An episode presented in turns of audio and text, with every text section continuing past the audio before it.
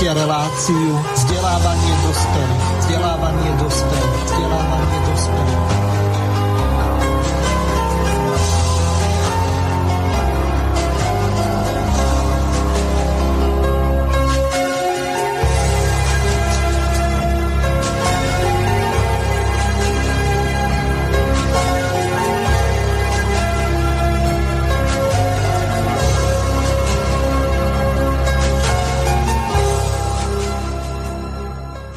Vážení a milí poslucháči a poslucháčky, vítam vás pri dnešnom pokračovaní relácie vzdelávanie dospelých. Dnešnými našimi hostiami v tejto relácii sú Jura Janošovský, ktorého srdečne pozdravujem. Dobrý pod, podvečer, alebo do, dobré odpoludnie. Dúfam, že ne, nepríjemné počasí zahnalo čo najviac poslucháčov eh, k slobodnému vysielaču. Pozdravujem všetkých, ktorí si ho naladili. Ďakujem, Juraj. Druhým naším hostom je Boris Demovič, ktorého tie srdečne pozdravujem. Ahoj, Boris. No, pozdravujem aj ja. No ja sa nachádzam momentálne pri Pezinku a tu je v celku pekne, takže dúfam, že napriek celku peknému počasiu po upršanej v noci nejakí poslucháči si nájdu čas. No to určite áno, hoci tento čas je taký zvláštny, lebo v tomto čase sa vracajú ľudia z práce, tak väčšinu sú v nejakých tých dopravných prostriedkoch, ale pevne verím, že veľká časť poslucháčov si túto reláciu či už priamo vypočuje, alebo z archívov, či už na YouTube kanále, alebo na, u nás na web stránke, na podcaste. Ale poďme k tomu, čo je predmetom dnešnej relácie. V dnešnej relácii sa budeme venovať e, v podstate ľavici na Slovensku a hlavne e, sa pozrieme na ňu z historického kontextu. E, budeme sa venovať tomu, ako ľavica sa vlastne vyvíjala a dostaneme sa aj k tomu, aká je vlastne lavica na Slovensku a aké sú jej e, perspektívy. No tak e, Juraj, e, vás hneď na úvod sa spýtam na jednu dosť dôležitú vec. Z nejakého odstupom času, možno, že je to koľko, 2-3 roky, v tom čase tuším, že ešte aj Boris bol na Slovensku, predtým ako cestoval do Austrálie, tak e, bola konferencia DAVU 2. E, tam si kládli tú základnú otázku, čo má robiť ľavica. Čiže vrátili sa k tej prapôvodnej otázke Vladimíra Iliča Lenina, čo robiť. Vy si spomínate na tú konferenciu tak e, s odstupom času, lebo ja tu mám pripravenú jednu takú ukážku e, z nej, ktorú si za chvíľu vypočujeme, ale dobre by to bolo uviezť do nejakého kontextu. Čo vás vlastne k tomu motivovalo? Aký zámer bol tej konferencie? Tam ste to spolu moderovali, tuším vy a Roman Michelko, čiže e, celkom zaujímavá konferencia s veľmi dobrými hostiami, čiže Skúste to tak uviesť, ako to vlastne vzniklo, či to bol nápad a čo ste tým sledovali? Nuž, e, treba potvrdiť, že je to takým leitmotívom e, snaženia davu celého toho týmu ľudí, autorov, redakcie, e, hľadať odpoveď na to, čo v súčasnej situácii e, s ľavicovou politikou robiť, kde sú jej zdroje, aké tendencie prevládajú. A e, myslím, že to je celkom prirodzené. Je potrebné si uvedomiť, že pred 30 rokmi sa všeobecne tá zmena režimu brala ako nejaký, e, nejaká porážka e, lavice a návrat reštaurácia pravicových konceptov, nakoniec koncov e, privatizácia, reštitúcie, obnovenie pôvodných e, buržoáznych e, systémov je toho svetkom. My máme dnes možnosť e, prežívať 30 rokov reštaurácie a pred 30 rokmi spomienky sú trošku zahalené, idealizované a stali sa predmetom aj propagandistických sporov a konfrontácií ale e, Dav má ambíciu pozerať sa viac do budúcnosti, teda e, čo, čo robiť pre e, lepšiu budúcnosť, preto aby sa chyby, omily, prešlapy minulosti neopakovali. No a súčasne tradičnou hodnotou ľavice je spor s ancien režim, so, s tým starým režimom, v tomto prípade reštaurovaným režimom. Takže hľadáme aj spôsob, spôsoby, ako odstrániť to, čo e, sa vrátilo do týchto zemepisných šírok s obnovením súkromno-vlastníckých vzťahov a s určitým príklonom ku konzumentskej civilizácii. Takže je to široký okruh otázok a ja som veľmi rád, že teda aj po troch rokoch e, tá pôvodná konferencia zanecháva toľko impulzov, že budeme mať o čom hovoriť. No tu je dôležité povedať to, že ja som na túto myšlienku prišiel potom, ako e, DAO 2, neviem, e, či e, z dôvodu nejakej absencie autorov začal obnovovať niektoré tie články a dávať aj tie jednotlivé vystúpenia. V tej prvej časti tak tá bol Igor Melicher, ktorý je teraz jeden z tých popredných členov Smeru. On sa angažuje svojím spôsobom v tej demokratickej, sociálno-demokratickej mládežnickej organizácii. Nakoniec je to ešte mladý človek okolo 25 rokov. Čiže z tohoto hľadiska je to dosť dôležité, že v smere sa začínajú zapájať viacerí ľavičiari, ktorí po, sú vekovo mladí, ako napríklad Erik Kaliňák a potom aj Igor Melicher a ďalší, a že im po odchode tých eh, hlasistov eh, k tomu Petrovi Pellegrinimu, čo mu v podstate odišli skoro všetci ministri eh, s výnimkou Richtera a Kamenického, tak v podstate E, vytvoril sa tam pre mladú generáciu priestor. No a teraz e, dôležitá vec je tá, že e, v úvode tejto relácie by sme mali našim poslucháčom vysvetliť, Zajtra sa na to spýtam aj politológov, lebo budeme sa venovať situácii v Českej republike, to znamená stavu ľavice, aký je tam. Tam situácia je veľmi taká zvláštna z toho dôvodu, že precitli niektorí zelení, ako mladý Matej Stropnický, syn bývalého ministra obrany. No, Takže z tohoto hľadiska sa teraz zameriame na to, že čo vlastne pod tou ľavicou máme rozumieť. Nemusíme asi nejako vysvetľovať, že to vzniklo vo francúzskom, respektíve v britskom parlamente a že tí, ktorí boli za kráľa sedeli napravo ako monarchisti alebo rojalisti a tí, ktorí boli za republiku, respektíve demokraciu, tak sedeli naľavo.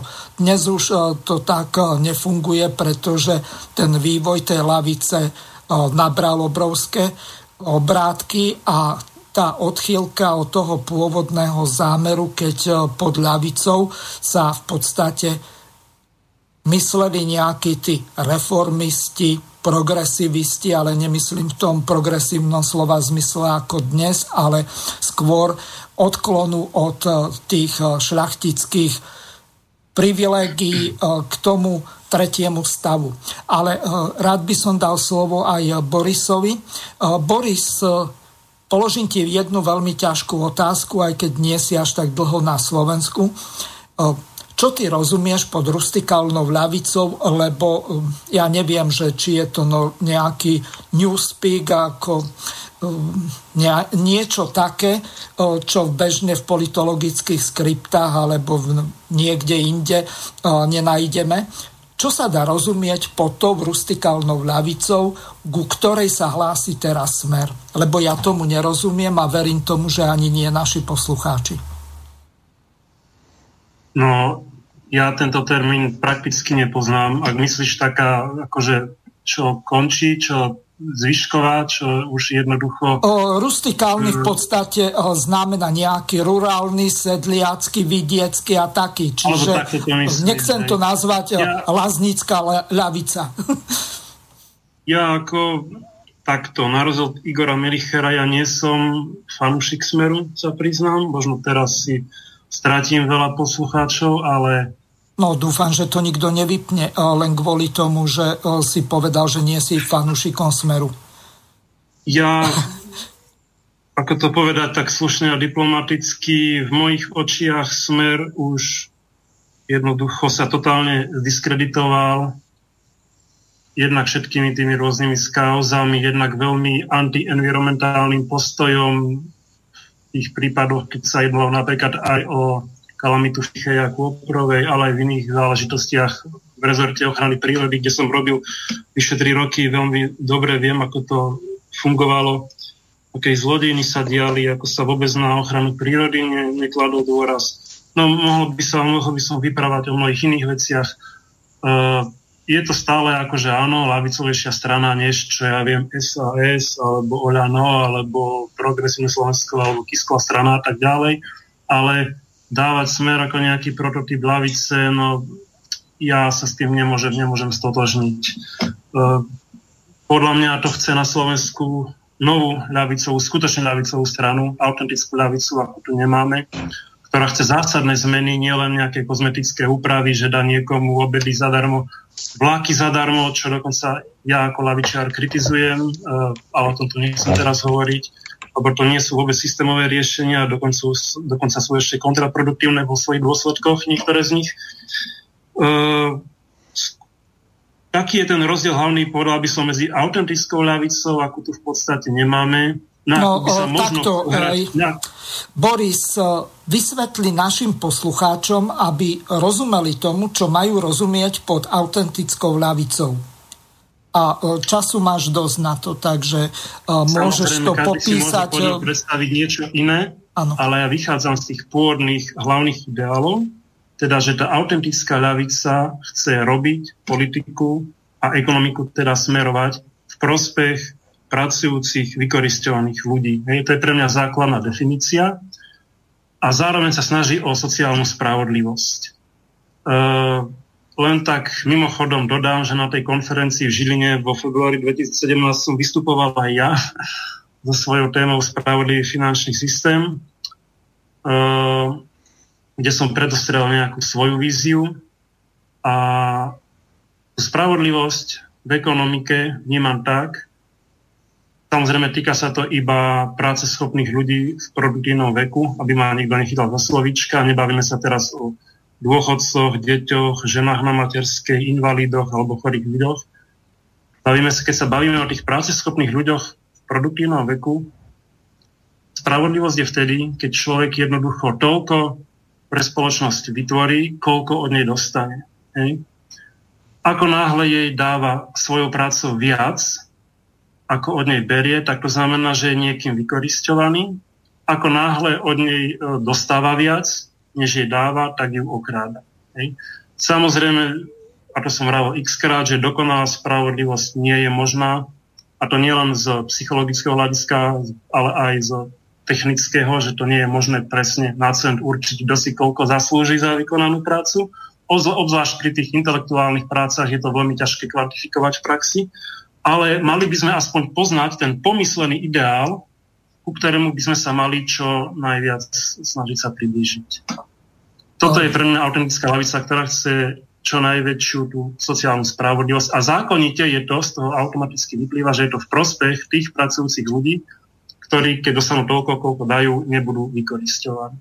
A samozrejme, keďže máme aj celý rad ľudí, ktorí sú nezamestnaní, ale nie z vlastnej vôle, ale pretože máme taký nedokonalý systém, tak aby títo ľudia takisto, pokiaľ možno, robili toľko, koľko treba na uspokojenie ich potrieb, hej, a aby aj za to dostali adekvátnu plácu.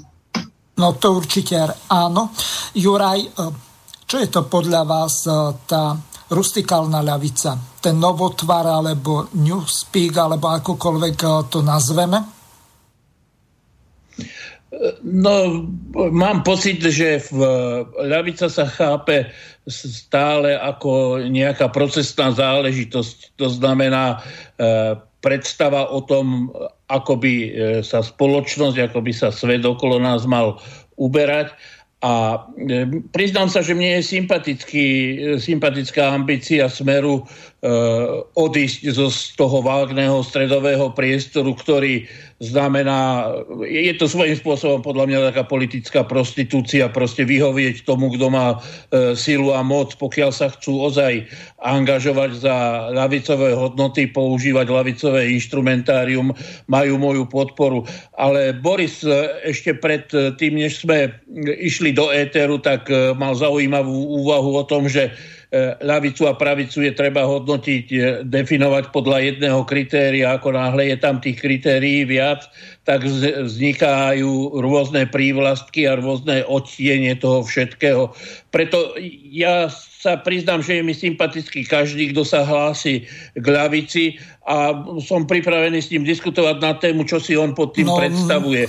Hneď vás eh, zastavím, Juraj. Príklon k racionalite, k rozumným riešeniam, uh-huh. k spoločensky akceptovateľným, teda nie presadzovaniu moci na základe nejakej, nejakého mandátu, či už je to vlastníctvo e, výrobných prostriedkov, alebo teda vlastníctvo všeobecne, alebo kapitálu.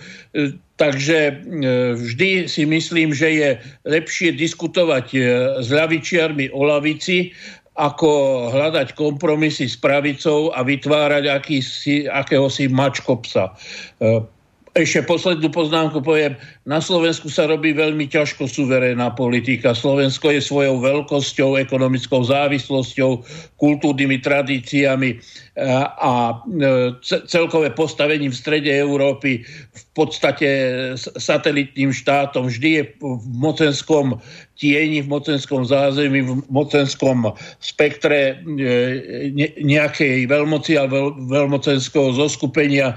Byť sme dnes súčasťou e, Európskej únie a Severoatlantickej aliancie a v tom kontexte, keďže e, podľa môjho názoru sú ovládané tieto subjekty E, mocenskými záujmami globálnej svetovej oligarchie, tak je veľmi ťažko prerážať za akýmkoľvek lavicovým konceptom a preto mnohí lavičiari volia e, eufemizmy, zakrývajú svoje vnímanie sveta a hľadajú akési kompromisné riešenia. Určite je možné odmietnúť hľadanie kompromisu, pretože ako sa hovorí, je to pekný kôň, ale ktorý vás odnesie do pekla. Takže e, určite je potrebné vždy pri všetkom hľadať akýsi konsens z hľadiska budúcich riešení, čo má zmysel a čo nemá zmysel.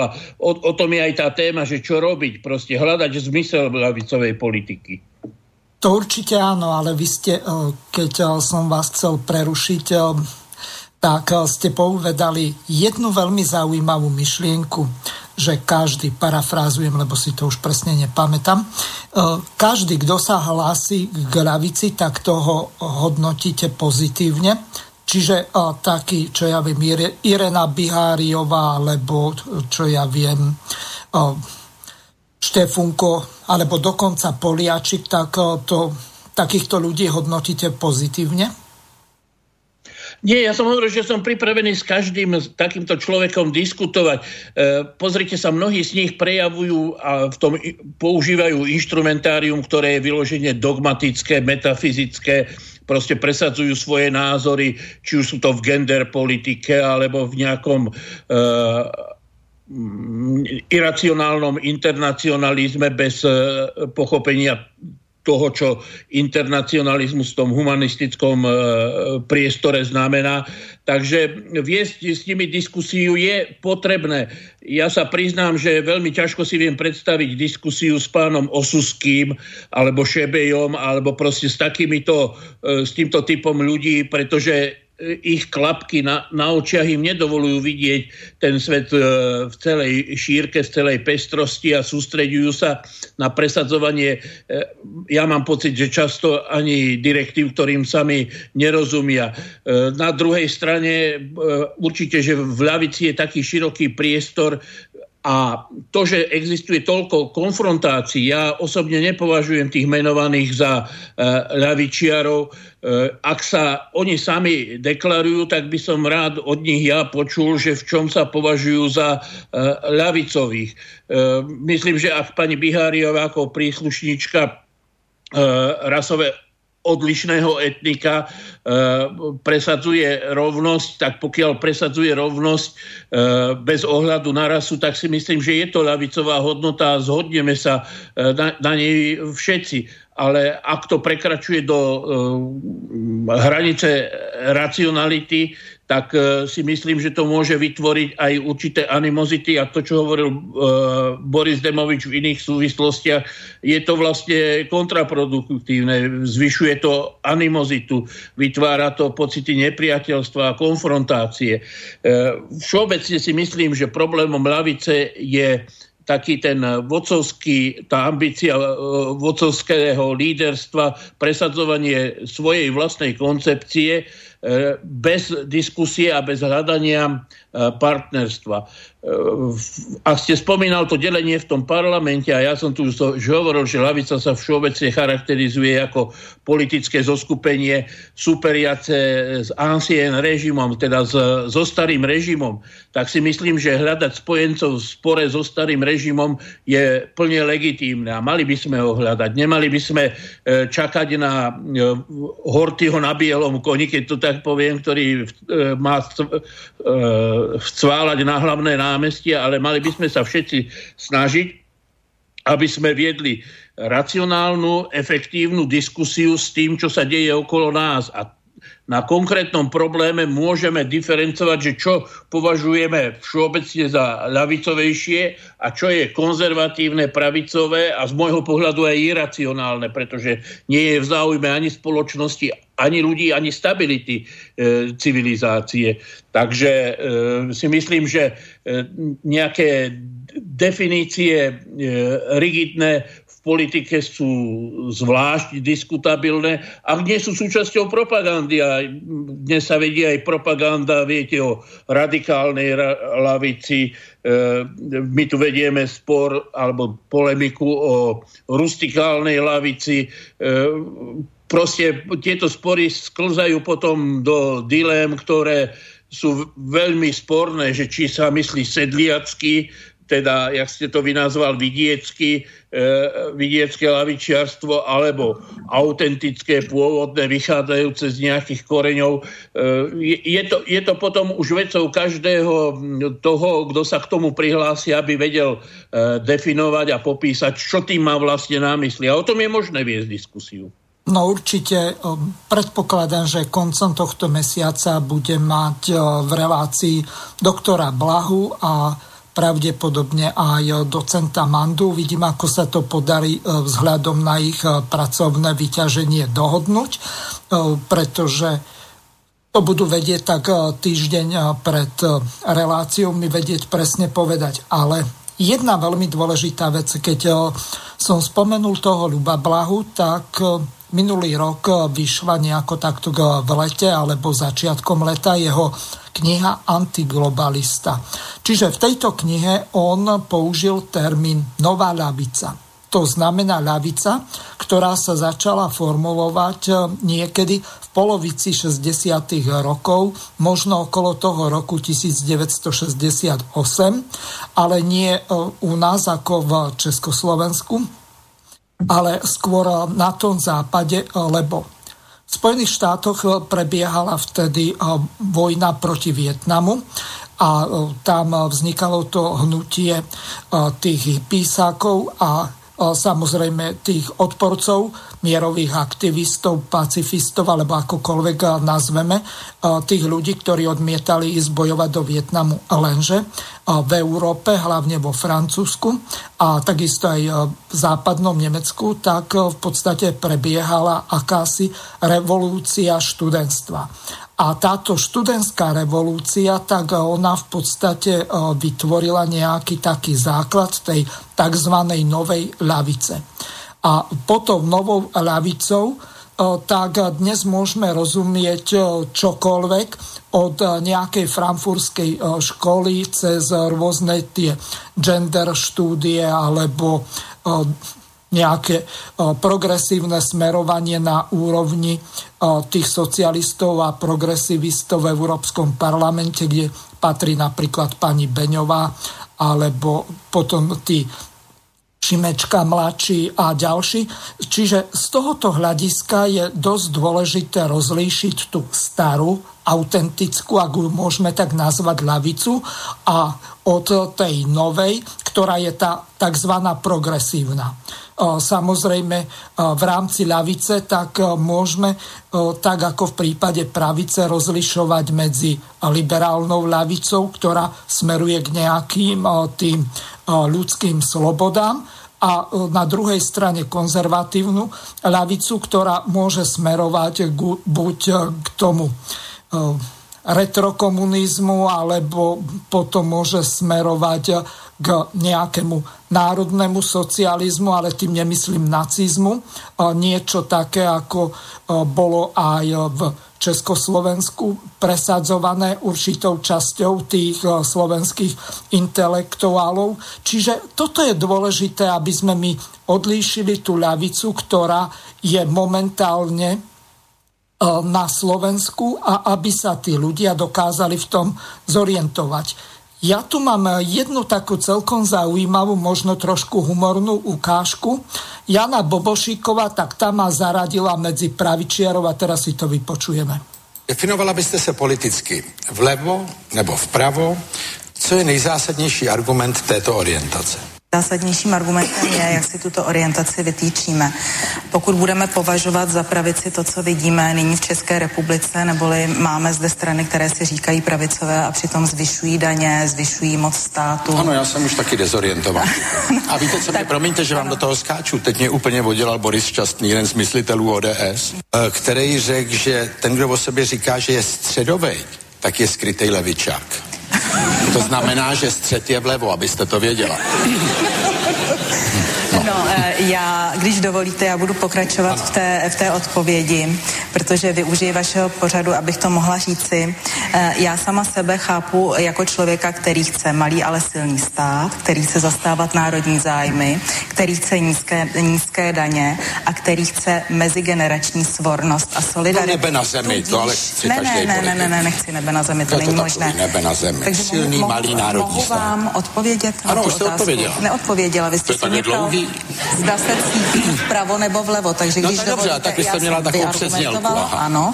A pokud, eh, pokud toto vezmu jako atributy skutečného pravicového smýšlení, a já tomu tak rozumím, tak potom jsem vpravo. Aha.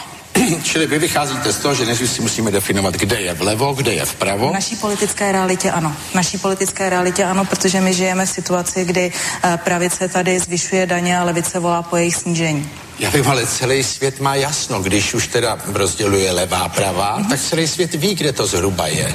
Tak proč bychom si to definovali? Já jsem to udělala v rámci jako současné místní, místní reality, ano. Dobře. No Boris, eh, tvoj názor, kde sa ty radíš? Ja som pravičiar, ja chcem malý silný štát, chcem veľkú eh, sociálnu solidaritu, chcem nízke dane a podľa možnosti zrušiť DPH. Ty kde si? Tak vidíš, tuto by som možno aj ja bol za pravičiara. A to už som sa dozvedel o sebe aj kvôli iným veciam, za to, že nie som slniečkár, čo ja viem a tak ďalej. Hm. Pravím, ako náhle si dáme, teda to som povedal ešte, keď než začala tá, táto relácia, ako náhle si zvolíme viac tých kritérií, na základe ktorých chceme deliť ľudí do dvoch skupín, tak to proste postrada logiku. Pretože ak chceme mať hociaký súbor, hociakých jedincov, rozdelený do dvoch táborov, tak môže byť to kritérium len jedno. Ako náhle si dáme dve kritéria, kde každé z nich môže rozdeliť ľudí na dva tábory, tak už máme až štyri rôzne kombinácie. Keby sme si dali tri, tak už je to 2 na 3, čiže 8.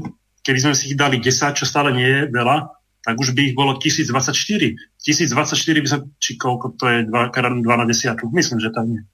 E, to znamená, že e, toľko veľa by sme potrebovali rôznych náletiek, keď to tak poviem. Čiže ja nie som veľký zastanca týchto, teda respektíve nie som veľký zastanca toho, aby sa pod ľavicu aj pravicu strkali veci, ktoré s ňou priamo nesúvisia. Hej?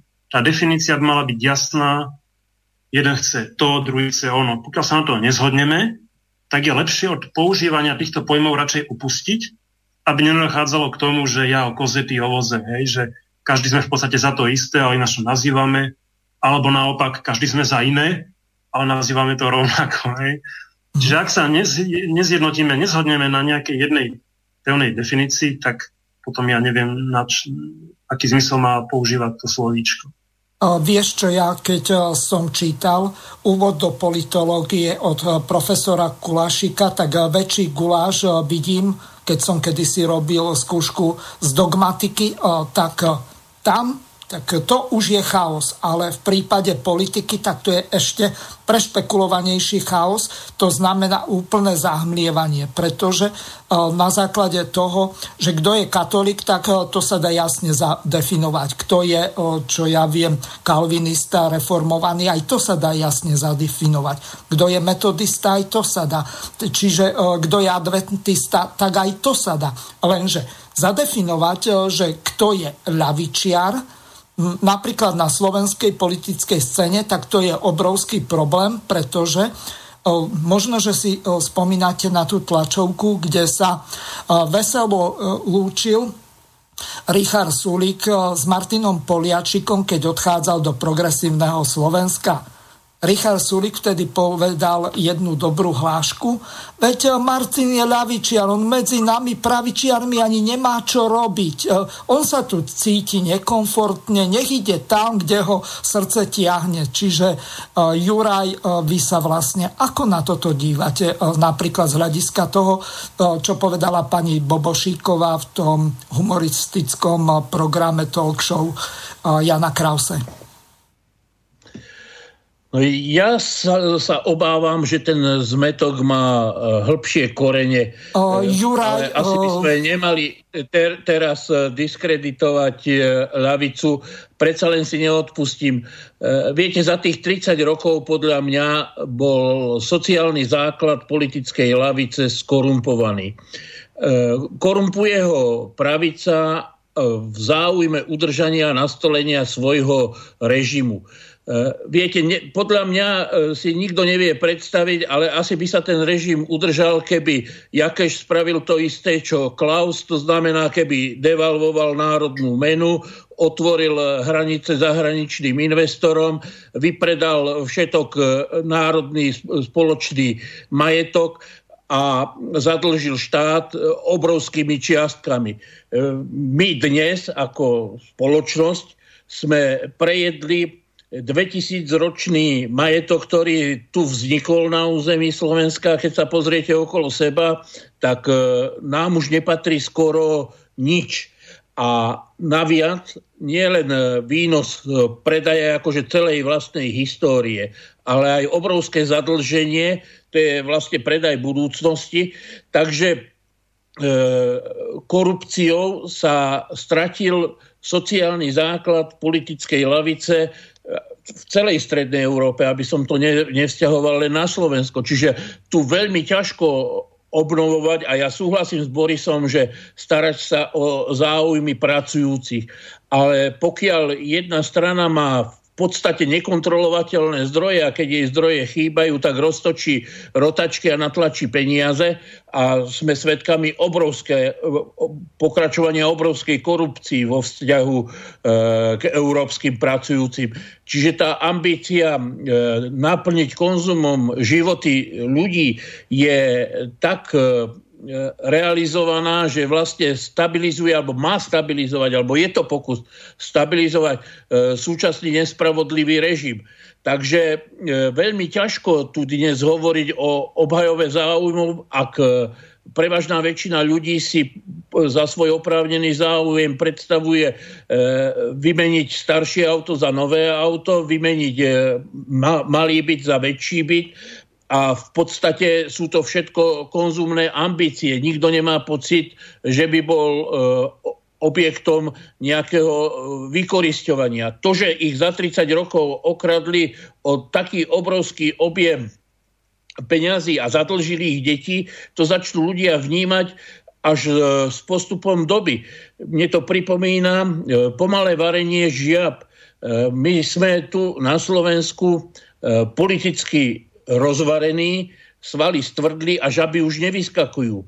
Čiže e, očakávanie, že vznikne tu nejaká e, autentická lavica, tak to je skôr obávam sa, e, budenie nostalgie za minulými dobami, pretože tých, ktorí vedia, o čom ľavica je a o čom by ľavica mohla byť, tak je skôr v tej intelektuálnej rovine malý zlomok ľudí, ktorí uvažujú nad otázkami spoločenskej existencie a civilizácie, ale pre, pretaviť to na Slovensku do reálnej politiky je podľa môjho názoru za súčasnej situácie temer vylúčené.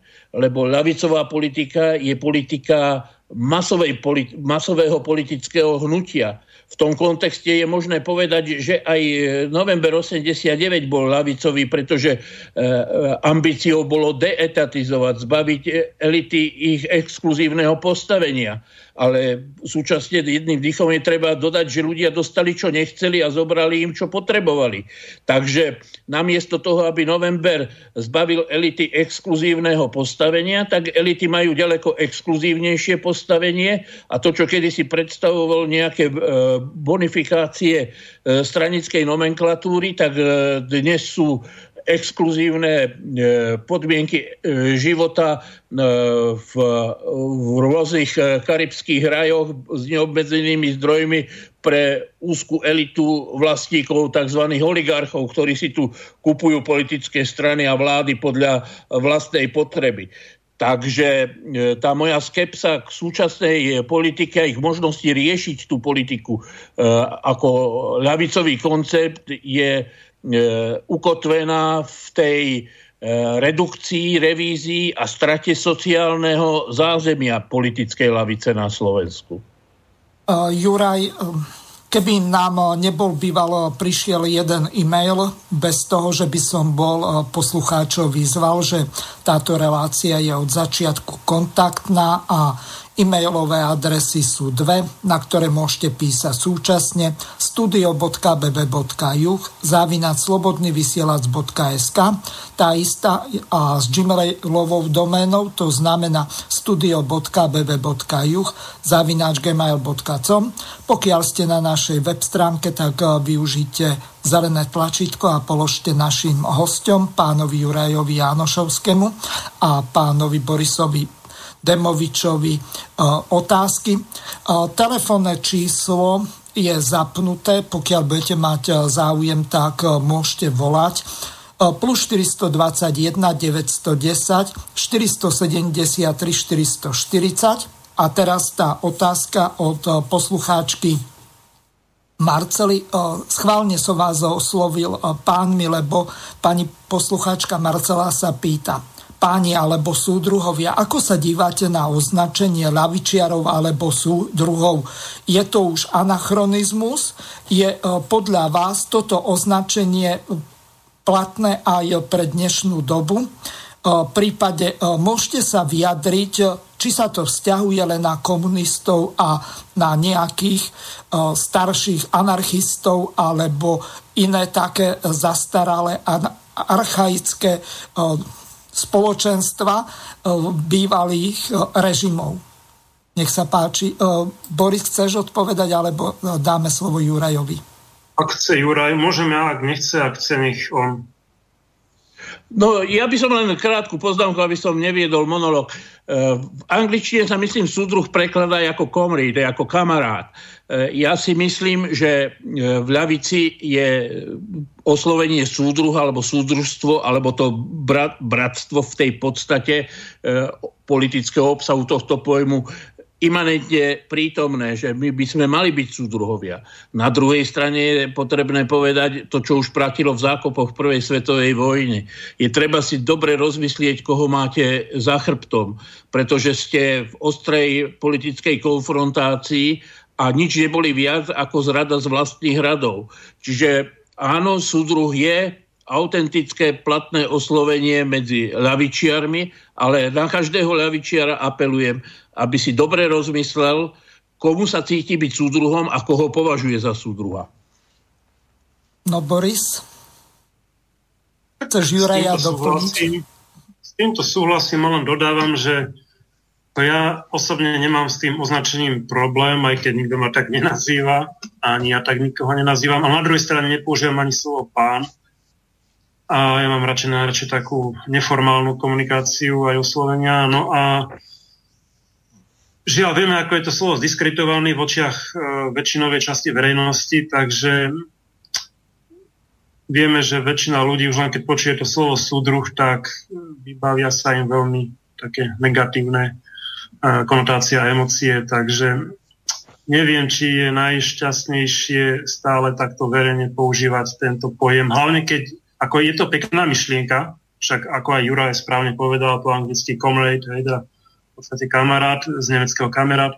Uh, ale nikdy neviete, kto každý je naozaj váš sú druh. Hej. Nie je to ako v partnerskom zväzku, keď toho človeka celé roky osobne poznáte. A aj tam sa napriek tomu niekedy zmýlite, že? Takže je to, také, je to ako pekná snaha hrať sa na to, že všetci sme nejakí druhovia nejakej jednej družiny, ale žiaľ realita je iná. Mm-hmm. Čiže Boris, také... ja by som na to nadviazal. Ano. Práve ten formalizmus e, toho oslovenia priviedol k jeho diskreditácii, k strate prestíže. E, práve tomu by sme sa mali e, brániť, pretože to slovo by malo byť výsadou, alebo to oslovenie, lebo hovorí sa, že rodinu si človek nevyberá priateľov, áno. Takže mali by sme upletniť to svoje autentické právo, vybrať si svojho e, partnera. A v tom si myslím, že áno, je reziduum, je, je pozostatok e, toho, čo diskreditovalo e, minulý režim.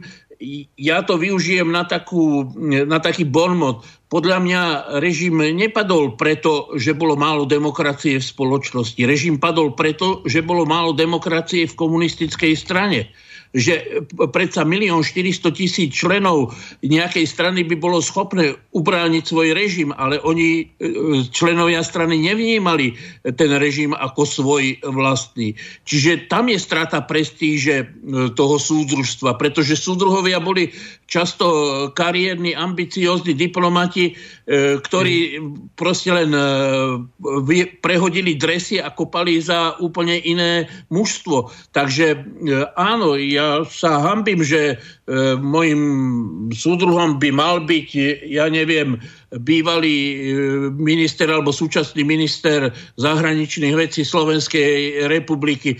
Že, čiže sú tu absurdity, ktoré sú spojené s praxou E, v býval, bývalom režime, ale ten nový režim e, odstránil práve tú súdružskosť, alebo vôbec ju považuje za propagandisticky nepriateľnú a nahradil ju niečím, čo sa dá povedať, že ľudí si dnes vyberáte podľa výšky bankového konta. A autorita sa nemeria podľa toho, kto je vám e, mentálne, intelektuálne politicky blízky, ale podľa toho, s kým viete svoj podnikateľský projekt realizovať. To je tá katastrofa, to je ten úpadok civilizácie, ktorý ja vnímam e, v tých 30 rokoch reštaurácie. Uh-huh. Dobre ste to povedali, teraz mi napadla jedna taká replika. E, bavili sme sa e, pred reláciou, ale nie, okrem vás ešte s jednou našou hostkou, ktorá bude s kamarátmi či nechcem to nazvať eh, súdruhmi, lebo ona je pravičiarka, a s pani Margaretou Višnou o tom, že čo je to vlastne tá autentická rodina. Už eh, to nemôže byť eh, rodina taká, alternatívna alebo progresívna, ako má napríklad Boris Kolár, pretože už nazvať nejakú stranu sme rodina Borisa Kolára, tak e, to je asi tak, ako nazvať progresivistov ľavičiarmi. Ale e, nechcem odbočovať od dnešnej témy. Tu je dôležité jedno, aby e, sme my jasne si vedeli zadefinovať Kedy si e, jedna známa moja povedala jednu takú analógiu. Ak chcete rozlíšiť medzi pravou bankovkou a e, falošnými, tak vám stačí poznať tú pravu. Čiže e, vedieť všetky jej znaky, aké znaky má tá práva bankovka. Potom už tie ostatné falzifikáty sú viac či menej podarené alebo nepodarené. Čiže pokiaľ by sme vedeli zadefinovať, čo je ľavica, na základe nejakých tých privlastkov a atribútov, hodnôt, zásad, princípov, tak v tom prípade už vieme rozlíšiť, čo je to tá tzv. práva bankovka, alebo čo je to tá autentická ľavica. Čiže skúsme sa na to pozrieť z toho pohľadu dáme na bok e, novú ľavicu, e, lebo to e, stačí sa pozrieť do frankfurtskej školy alebo do progresívneho Slovenska, ako hovoria Rusi, vsio jasno, nenúžny bukvy. Ale čo sa týka tej autentickej ľavice, tak okrem toho, že tá ľavica musí hájiť záujmy pracujúcich a tých najchudobnejších, tak v čom ešte má spočívať to hodnotové vybavenie tej ľavice? Skús teraz, Boris. Tak ja si myslím, že už som sa k tomu vyjadril. Tá sociálna spravodlivosť je na prvom mieste. Ja, mm, áno, dobre. O... sa s lavicou aj napríklad zelené zmyšľanie a kopec ďalších vecí. E, taká rovnosť po všetkých stránkach, ale neviem, na čo teraz konkrétne narážaš, alebo čo by si rád počul, lebo ak som aj spomenul, že ako náhle máme viac tých kritérií, viac tých, alebo čo len charakteristík, už potom by sa zišlo aj viac škatulík a chcem byť presný, lebo niekto môže chcieť niečo potom zľaviť sa a niečo spraviť sa a potom ako ho označíme. Že, Vieš, ale ja viem, nemáme svet čierno-biely, to znamená, no, že no, to, jednofarbný alebo monochromatický, alebo ako to nazveme. Čiže máme určité otiene a no. aj z toho dôvodu, že ľudia ako sociologické druhy, tak sú v tej spoločnosti s určitými odchýlkami, čiže do, ťažko nájsť okrem nejakých jednobunečných dvojčiek dvoch rovnakých ľudí alebo veľmi podobných. A čo sa týka myslenia, tak to už je veľmi ťažko. Čiže na toto som narážal, že akým spôsobom vlastne zadefinovať tú autentickú ľavicu, aby naši poslucháči na základe tejto relácie získali taký určitý prehľad o tom, že čo oni od tej ľavice majú majú očakávať. A to, to je tá tragédia, Miro, čo som chcel povedať, že nemáme čierno obraz sveta, nemáme ľudí v dvoch skupinách, ale napriek tomu ich chceme do tých dvoch skupín zaškatulkovať a to je potom nemožné. Ale pre mňa napríklad tak, ako tam tá pani Bobošiková u toho Krausa sa, respektíve on sa vyjadril pri nej, že ten, podľa neho teda je ten stred posunutý nejak vľavo, podľa mňa je zase vpravo posunutý. Uh, ja osobne nemôžem považovať za ľavicovú politiku to, keď niekto napríklad ospravedlňuje dnešný finančný systém, v ktorom sa veškeré nové peniaze dostávajú do systému od komerčných bank v podobe požičiek zaťažených úrokom. Už len táto črta, peniaze sú naozaj krvou dnešnej ekonomickej spoločnosti, e, je jednoznačne pra- tvrdopravicová. Ne? A máme, máme systém všade v podstate na svete, vrátanie Ruska, vrátanie všetkých štátov minimálnej Európy, kde štát, ak, ak, nech je tam akákoľvek tzv. lavicová vláda, kde štát, ak chce zaplatiť svojich vlastných zamestnancov, ktorí svojou prácou vytvorili nejaké reálne tovary alebo služby, ktoré sa normálne na trhu predávajú, tak aby týchto zamestnancov zaplatil, náležite hodnotil buď musí použiť peniaze z daní, a teda okradať tým iných pracujúcich, alebo ak nechce použiť peniaze z daní alebo z poplatkov alebo z takých, ktoré už v systéme existujú, tak musí si zobrať pôžičku od komerčnej banky alebo iného neštátneho finančného subjektu. To je, taká, to je čistá zvrátenosť a zároveň to čisto pravicová črta, ktorá pokým nebude odstránená, tak ja osobne o autentickej ľavici nemôžem hovoriť. Dobre, Posunieme sa trošku ďalej, vrátime sa k, k tej konferencii z pred troch rokov a pripomenieme si ju vystúpením Igora Melichera a potom to komentujeme, lebo za tie tri roky sa toho už dosť zmenilo, možno, že aj z hľadiska toho politického myslenia.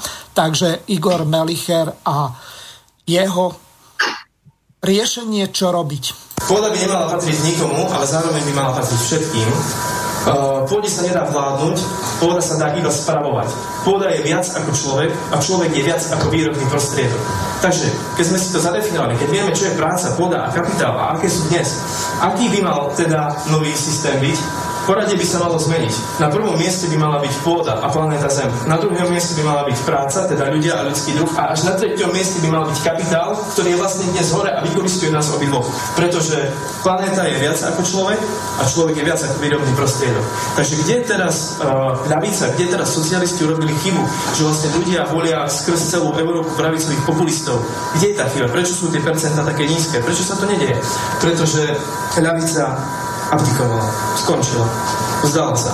Ľavica sa fakt reálne vzdala a stotočnila sa s tým, že, že bude obhajovať tento systém a bude sa snažiť iba tlmiť dopady vykoristovania kapitálu. Ľudia sú dnes frustrovaní a chcú zmenu, ale u sociálnych demokratov, u socialistov nedokážu nájsť, u ľavičarov nedokážu nájsť, lebo nereflektujú ich potreby. Tak volia pravicových populistov, u ktorých možno dopredu vedia, že uh, to nebude nakoniec to, čo čakajú, ale je tam tá malá nádej, ktorú chcú. Takže čo by vlastne mala dneska ľavica robiť? Mala by znova uh, parazitovať, dá sa povedať, lebo je to parazitácia na tom systéme. Ľavica neponúka svoj vlastný príbeh. Svoj vlastný príbeh. Nemá. Povedala, po 89. povedala, že OK, budeme tvoriť zmeny. To, čo potrebujeme dnes, je nový príbeh, ktorý budeme ľuďom, ľuďom predávať Lebo ľavica potrebuje rétorov, ľavica potrebuje tribúnov, ľavica potrebuje ľudí, ktorí pôjdu medzi tých ľudí práce a budú ich oslovovať. Takže nový príbeh je to, čo potrebujeme. Nová vízia nového sveta, ktorý dokážeme ľuďom ponúknuť. Takže môžeme si to kľudne zhrnúť starý systém prestáva fungovať a ľudia to cítia, preto volia pravicových populistov typu Okamura, Babiš, Trump. Neexistujú viac tried ako dve. Ostatné triedy sú ilúzia. Triedny boj prebieha, ale zatiaľ nie je náš prospech. Skutočný triedny nepriateľ práce ľudí sú vlastníci kapitálu. CCA 35 miliónov ľudí pri pesimistických odhadoch alebo optimistických, podľa toho, ako sa na to pozeráme, to môže byť aj 700 tisíc, ktorí ako nástroj ovládania využívajú peniaze a meny. Planéta musí byť nadradená človeku a jeho technológiám, no zároveň musí, musia byť všetky zložky v rovnováhe. To je ten nový príbeh, že my sa musíme vzdať toho, že nám vládne kapitál. Musíme sa vzdať tej myšlienky toho, že dokážeme tlmiť tie, uh, tie nárazy, ktoré spôsobuje. Ja si myslím, že sa to dá spraviť aj evolučnou cestou, že sa to dá spraviť aj cez zákon, ale na to potrebujeme viac ako 90% ľudí aktívnych, aby to podporovali, pretože inak sa to nedá. Nový príbeh musí byť založený na rovnováhe a musí byť na, založený na spolupráci, lebo keď sa pozriete na svet dnes, čo vidíte? Všade sú vojny, chudoba. Jediný, kto sa má dobre, je prvý svet. Aj to už tí ľudia trpia tým, že sú vo vnútri prázdni. Nebaví ich život. Aj keď sú materiálne bohatí, sú prázdni. A musíme ponúknuť niečo úplne iné. Nový svet by mal byť bez armád. Armáda by sa mala zmeniť zo zelenej barety na modrú, pretože uh, modrá bareta dokáže robiť to, že skúma planétu, skúma moria, oceány, púšte, zemské povrchy, pretvára ich, čistí ju, zaznamenáva všetko, na čo sme doteraz zabudli. Ekvilibrizmus. Ekvilibrizmus. Spoločenský ekonomický systém založený na rovnováhe všetkých troch častí systému dokopy. Ešte chcem nakoniec podotknúť jednu vec. Uh, ja som asi pred 4 rokmi uh, začal sledovať projekt Venus aj Žaka Freska a myslím si, a dnes to vidím tak, že ľavica, socialisti s týmto projektom mierne sa okolo seba obtierajú, pozerajú sa na seba, sú si sympatickí, ale nejak proste si nepodali ruky. A to je podľa mňa veľký problém ľavice, pretože to, čo potrebujeme my dnes, je nadradiť planetu na všetko ostatné, pretože bez planéty není život, není vzduch, není kyslík, není nič. Čiže rovnováha všetkých troch častí ekonomického systému s tým, že planéta bude nadradená, ľudia pod ňou výrobné prostriedky až nakoniec a s tým, že musíme využiť technológie preto, aby sme dokázali zmenšiť dopady uh, ťažby, do, dopady uh, dopravy na životné prostredie a vymyslieť nový, lepší systém, ktorý dokáže planetu Zem posunúť ďalej. To je Ďakujem. To som takú pripomienku. Slovo príbeh je nebezpečné slovo. Slovo príbeh, to je momentálne hajkové slovo v, mimovládkach a pána prezidenta a týchto ľudí sa identifikujú určitým slovníkom. Predtým bolo veľmi sexy slovo konšpirácie, teraz je sexy slovo príbeh. Toto slovo, na to treba si dávať pozor, že e, tá terminológia určitých spoločenských skupín je vždy v nuancách e, osobných. A um, ja neviem, skupina okolo neviem, SME, denníku a tieto ďalšie mimovládne organizácie a tak ďalej vrátane nášho pána prezidenta používajú inflačne, ako to dneska povedané slovo príbeh. Absolutne dehonestujú samostatné slovo a tým pádom akože sa z toho stáva iba agitka prázdna, agitka prázdne slovo. To je ten problém. Uh-huh. Takže je to prázdne slovo. Hej. Príbeh je o tom, ako som bol na dovolenke alebo niečo, o tom, ale niečo podobné, ale toto není, toto není príbeh. A nahradí to, aký... To nemám na vás, ale to, to, to, to len hovorí hovorím, že treba si dať možnosť na tie, na tie slova, lebo to, to, to, tie slova v podstate potom diskvalifikujú určitým spôsobom obsah.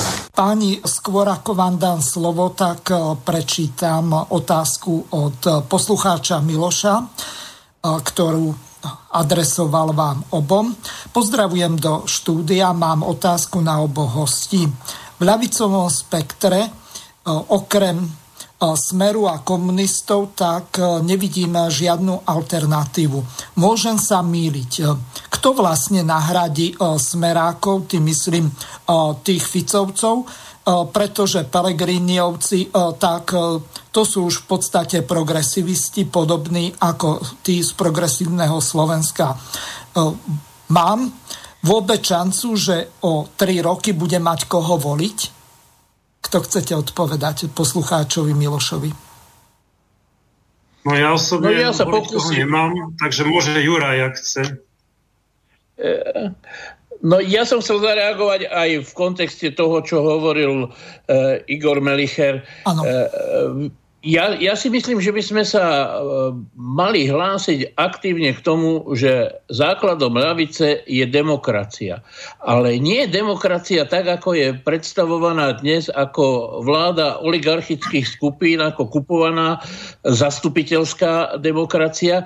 Ja som kde si čítal poznámku, že vo veľkej francúzskej revolúcii a vôbec vo všetkých e, ľudových revolúciách bola tendencia zavádzať priamu demokraciu.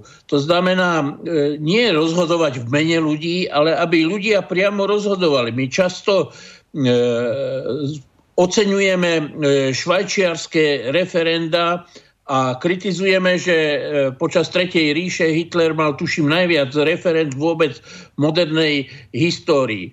Ale chcem počiarknúť, že priama demokracia e, znamená nielen mechanizmus, ale znamená mať aj vzdelaných, informovaných, zodpovedných a kompetentných občanov. To znamená ľudí, ktorí vedia, o čom rozhodujú. Ja chápem, že dnes si predstaviť, že o riadení atomovej elektrárne majú rozhodovať voliči z niektorých osad e, vylúčených komunít je niečo nepredstaviteľné. Ale problém nie je v tom, že by mali oni rozhodovať, ale v tom, že nemajú informácie, nie sú vzdelaní. A režimy, systémy, a bohužiaľ aj ten prednovembrový, ale v súčasnom to znova vidíme akoby v, v dennom priemete, sa zameriava na manipuláciu s voličmi. Voliči sú neinformovaní správy sú informované, médiá e, propagujú, len si zoberte, keď to isté sa deje e, v niektorých amerických mestách a v bieloruskom Minsku, akým spôsobom sa o veci informuje. Ja sa nezastávam ani jedných demonstrujúcich, ani jednej vlády, ale konštatujem, že manipulácia je základom režimu, že propaganda je základom režimu. A potom ma kritizuje aj taký pán Mičev s tým, že nemôžem zrovnávať ten rurálny fašizmus, ten historický fašizmus s tým, čo sa deje dnes. Ja to zrovnávam, pretože je to rovnaké uplatňovanie propagandistických nástrojov a moci na manipulácii ľudí a to, že tie mechanizmy sú formálne akoby demokratické, ale v podstate to nie je nič iné ako prevedenie e, vlastn- moci vlastníkov kapitálovej moci do politickej moci a e, uzatvorenie kolotoču, v ktorom vlastne spoločnosť je e, politicky, ale aj silovo-mocensky nútená sa správať predpísaným spôsobom. Takže áno, my by sme mali e, bojovať za demokraciu, ale za ľudovú demokraciu, za priamu demokraciu, za odstránenie všetkých tých mechanizmov, a ktoré e, prevádzajú, transformujú e, výlučné postavenie elít alebo v tomto prípade súkromných vlastníkov do spoločnosti a umožňujú, že záujmy spoločnosti nie sú rovnomáž, rovnomerne a rovnovážne zastúpené. Dnes tá spoločnosť sa riadi e, záujmami vlastníkov, akoby zmyslom existencie a Boris to ovláda v tej environmentálnej problematike. E, zem nedevastujú e, tí chudáci, ktorí sú odkázaní na triedenie halt odpadu e, v tretích krajinách. Svet e, devastujú, devalvujú tí podnikatelia, ktorí predávajú e, drevo z brazilských pralesov, ktorí vyvážajú zo Slovenska zlatú rudu za cenu v, to, v, v tisícov, teda v stovko, stovkách tón za cenu jednej fábie. Čiže e, my dnes žijeme civilizáciu, ktorá je nespravodlivá zo, zo samotnej podstaty a je nespravodlivá voči budúcnosti ľudí. E, ja chcem tú lavicovosť ešte na jednom príklade povedať e, a ukázať, že spravodlivosť je subjektívna všetci vlastníci sú presvedčení o tom, že e, rovná daň je to najspravodlivejšie. E, všetci lavičiari kritizujú rovnú daň a žiadajú progresívnu daň. Je to teda o tom, v koho záujme, s akým východiskom. Spravodlivosť môže byť teda v ponímaní dvoch ľudí úplne odlišná. Čiže také ambivalentné, beztváre to, pojmy ako spravodlivosť, rovnosť a tak ďalej môžu byť nástrojom propagandy. E, tu sa v spoločnosti presadzuje názor, že spravodlivá je rovná daň. Spravodlivé je exkluzívne postavenie vlastníkov. A ono to súvisí aj s tým, čo hovoril Boris. E, je treba si povedať, že či nov, nové hodnoty e, v spoločnosti vytvárajú peniaze alebo ľudia. A to je tá správna deliaca línia. Tí, ktorí si myslia, že haldy bankových peňazí vynašli čipy, lietajú do vesmíru a nie ľudia, tí, ktorí uh, vymysleli, nakreslili, skonštruovali a oživili uh, vesmírne lode, sú tí, ktorí dobíjajú vesmír. Čiže táto základná dilema sa tu permanentne v civilizácii e, vedie so sebou a propaganda sa snaží presvedčiť, že nie ľudia, ale bankové konta sú tie, ktoré hýbu civilizáciu vpred. No Juraj, um, ja opäť budem reagovať ako klasický pravičiar. Ja som za rovnú daň a vysvetlím vám ako. To znamená nie tým miklošovským libertariánskym spôsobom, ale ak má byť rovná daň, tak nominálna, nie percentuálna, že to bude, čo ja viem, 50 alebo respektíve 19% ku 19%, ale nominálne. Ak slovenský rozpočet má, použijem príklad, 18 miliard na strane príjmov, tak v tom prípade 9 miliard zaplatia podnikatelia a 9 zaplatia spotrebitelia na nepriamých daniach, to znamená DPH, spotrebné dane a tak ďalej. Čiže z tohoto hľadiska je veľmi dôležité zadefinovať, čo vôbec pod rovnou daňou rozumieme. ak je to ten Určite. mačko pes, ako presadzuje Mikloš, alebo teraz Sulík, k čomu sa chce vrátiť, že on na jednej strane síce povie, že tí najchudobnejší nebudú platiť nič, lenže tí najchudobnejší sú na sociálnych dávkach, tak z čoho majú vlastne platiť, keď eh, kedysi bola, čo ja viem, 10% na DPH na potraviny a oni to zvýšili na 19, neskôr na 20 a tam to ostalo. Čiže oni ešte aj tú rovnú daň v tom roku 2010 zdeformovali eh, za tej radičovej vlády. No tak eh, keď oni si e, šlapu po jazyku alebo e, tie činy e, prezentujú takým spôsobom, že jednoducho ich princípy tak sú nejaké variabilné, flexibilné, tak ako sa to hodí a koľko peňazí potrebujú od tých ľudí vytiahnuť na základe tých nepriamých daní, to znamená DPH, spotrebné dania a tak ďalej. Čiže toto je ten zásadný problém, ako zadefinujeme rovnú daň. E, ale nechcem vás okrádať o čas. Pripomeniem ešte našim poslucháčom. E, telefónne číslo do štúdia je plus 421 910 473 440, e-mailová adresa studio.bb.ju zavinať slobodnyvysielac.sk alebo studio.bb.ju zavinať gmail.com prípadne zelené tlačítko na našej web stránke. E, Boris, ideš. No tak e, musím teraz povedať, že s Jurejom nesúhlasím v názore, že spravodlivosť je subjektívna, ja ju stále považujem za objektívnu a konkrétne na tej konferencii DAU, tej prvej v Žiline, som aj vysvetlil úplne logicky polopate, prečo. Poslucháči si to môžu dohľadať na YouTube pod názvom, myslím, že to bolo konferencia DAO 2 alternatívy pre 21. storočie a moje meno Boris Demovič. E, jednoducho to, že pravičiari povedia, že oni sú za rovnú daň, to vôbec neznamená, že to je spravodlivosť, pretože daň je už len čo berem niečo naspäť do štátu z niečoho, čo som už dostal, hej, alebo vytvoril ich zaujíma rovnosť pri daniach, ale vôbec ich nezaujíma nejaká rovnosť pri platoch. Takže pokiaľ ich vôbec netrápi, či je plat spravodlivý, tak potom nemôžu nejako docieliť spravodlivosť prostredníctvom daní, či je rovná alebo nerovná, alebo akákoľvek. Hej. Pravičia tvrdí ďalej, a to je jedna veľká demagogia, jedna veľká lož, že spravodlivosť je vtedy, keď je rovnosť šanc, príležitosti, to samozrejme treba, ale vôbec nestačí. V prvom rade musia byť pravidlá férové. Hej.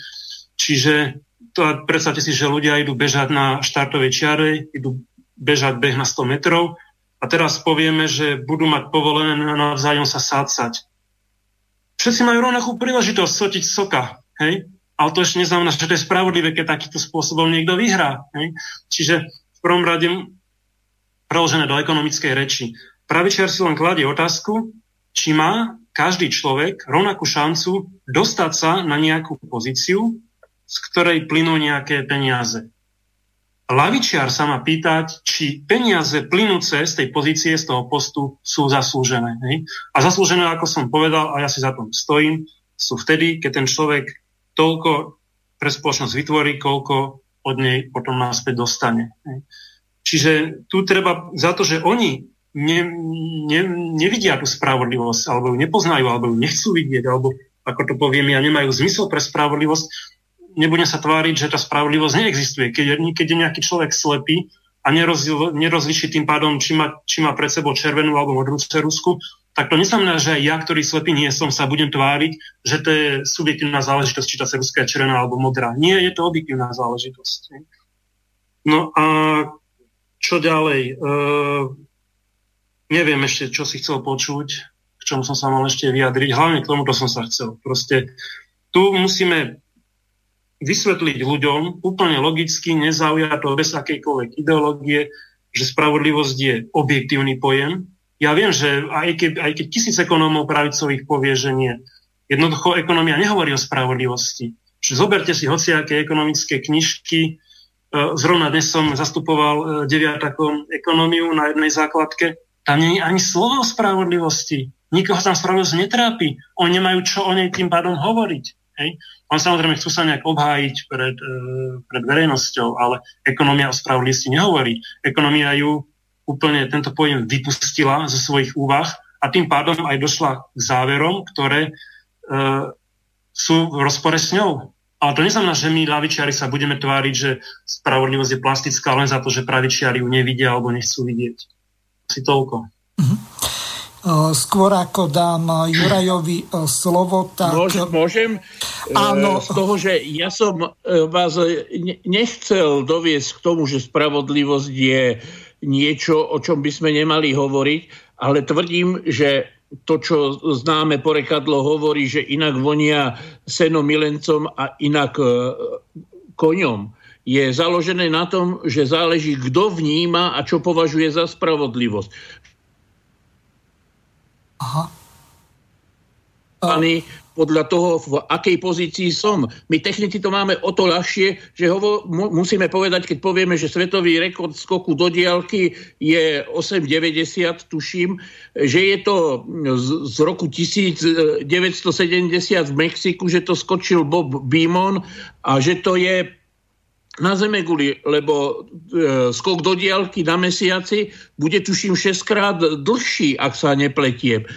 Takže e, takisto aj spravodlivosť, aj akákoľvek e, kvalifi- klasifikácia e, čohosi abstraktného je, zálež- je záležitosťou toho subjektu, ktorý hodnotí. Pred reláciou sme sa bavili o atomových hodinách a tvrdili sme, alebo teda zhodli sme sa na tom, že je, je to definované presne a exaktne. Spravodlivosť na svete je odveká ambícia. Všetky e, sociálne hnutia boli motivované túžbou po spravodlivosti. Od e, Spartakovho postania cez e, e, kresťanskú revíziu starého zákona po, e, ja neviem, evangelickú revíziu e, katolíckej církvy, to vždy, všetky tieto ambície boli motivované túžbou po spravodlivosti. Ale súčasne e, je treba si uvedomiť, že sú to pojmy veľmi subjektívne, pretože spravodlivosť pre koho neexi- nemôže existovať abstraktná. A e, to, čo, keď ste hovorili o rovnej dani a o ďalších e, súvislostiach, e, koncipovali ste inak tú daň. Ja som asi nesprávne neuviedol, že som mal na mysli v súčasnom daňovom systéme pri daní z príjmu zavedenie rovnej dane nie je spravodlivým princípom. Spravodlivým princípom je skutočne progresívna. A Miro, ja vám chcem povedať, že v socializme existovala aj záporná spotrebná daň, napríklad na detské tovary, že e, spoločnosť proste dotovala podporovala e, e,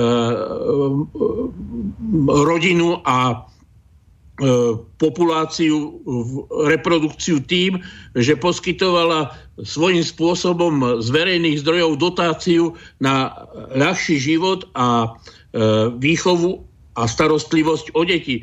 Čiže existuje celý rad e, kritérií, ktoré môžu e, revidovať ten e, súčasný nespravodlivý systém a každý boj s nespravodlivosťou, a v tom som na vašej strane, je bojom, kde môžete počítať aj s mojou podporou a s mojou snahou pridať sa k tým, ktorí tú nespravodlivosť majú ambíciu odstraňovať. E, nemyslím si, že je možné dosiahnuť absolútnu spravodlivosť. Ale kto má byť tým fenoménom, tým subjektom, ktorý o spravodlivosti rozhodne? Ja som presvedčený, že kvalifikovaná, zodpovedná občianská verejnosť, to znamená občania sami za seba vo svojom záujme a vo svojom mene. No, e, Juraj, e, máme tu jednu otázku od e, poslucháča Štefana z Veľkého Krtyša, ktorý reaguje celkom zaujímavo, prečítam to. Pozdravujem do štúdia. Páni hosti, ako sa dívate na potláčanie, ignorovanie a nejednanie s konferenciou odborového zväzu a na potláčanie odborov do úzadia? Ako e, vlastne vnímate e, reakcie pána ministra Krajniaka, že jedná s podnikateľmi a prestal jednať s odborármi. Už prestala existovať tripartita. Pozdravuje Števo. To chcete no, reagovať? samozrejme, že to vnímam negatívne. Nemám k tomu viac čo dodať. Vnímam to negatívne, bodka. Juraj?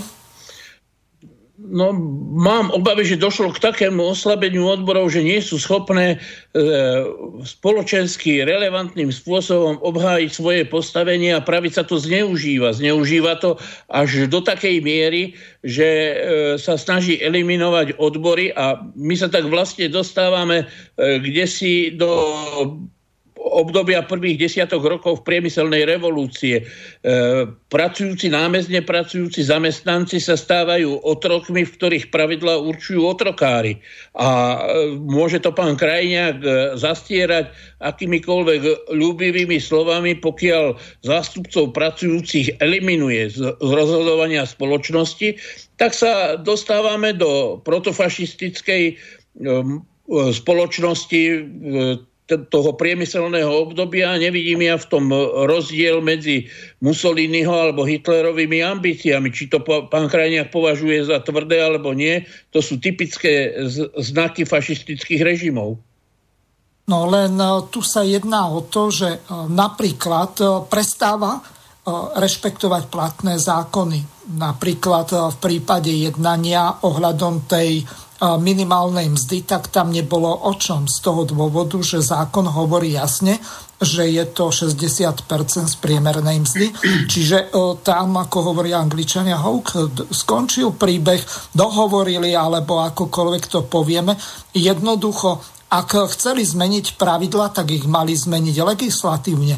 Majú ústavnú väčšinu, tak to mali urobiť tak, lenže nie lámať, obchádzať alebo dokonca porušovať platné zákony. Čiže toto je e, to, e, že oni v podstate e, prekročili akýsi pomyselný Rubikon a tým pádom odbory by mali adekvátne reagovať. Len otázka znie, že pri tej kolaborácii so Smerom, že či toto nie je pomsta. Raz e, smeráci nadržiavali odborárom a teraz zase prišla pravicová vláda, tá zase nadržuje e, podnikateľom, e, vylepšuje podnikateľské prostredie, aby sme sa možno, že posunuli ešte pred Spojené štáty alebo Bangladeš, alebo kde ja neviem.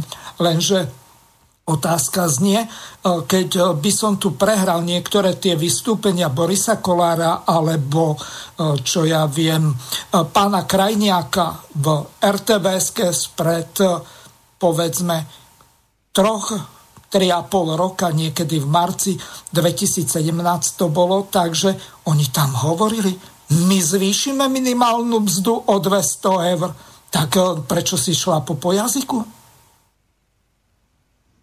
No ja sa obávam, či to je prekročenie nejakého Rubikonu, pretože celý režim sa správa tak, že nerešpektuje ani ústavné právo. Vy obaja viete, že v ústave máme napísané, že každý má právo na dôstojný život a v, to, v, tejto, v tomto režime dotujú zahraničných investorov nehanebným spôsobom a ľudia žijú pod mostom e, zo ktoré im nestačia na elementárnu existenciu. Takže čo to je, e, viete, že, e, čo to je za režim, ktorý nerešpektuje vlastnú ústavu.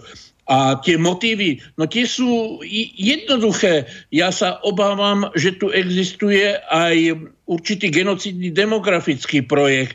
E, na to územie Slovenska nepotrebujú takú veľkú populáciu a tá krajina sa ľúbi mnohým v okolí. Takže na čo tu chovať 5 miliónov Slovákov? Ja už som upozorňoval na to, že e, tie najhoršie prognózy OSN počítajú, že koncom tohto storočia bude na Slovensku menej ako 3 milióny obyvateľov. Takže 2 milióny voľných miest, priestoru pre ďalšie etnika. No, uh, máme tu uh, poslucháča. Uh, pán poslucháč, ste vo vysielaní, nech sa páči. No, tu je Jaro Finsko. Ten pán, čo rozprával pred chvíľkou o tej zodpovednosti proste, že či si ľudia uvedomia, že či konajú dobro alebo zlo. Ľudia si nikdy neuvedomia. Stále budú konať e, zlo, no, zlo, tak v úvozovkách dá sa povedať, že zlo. Áno.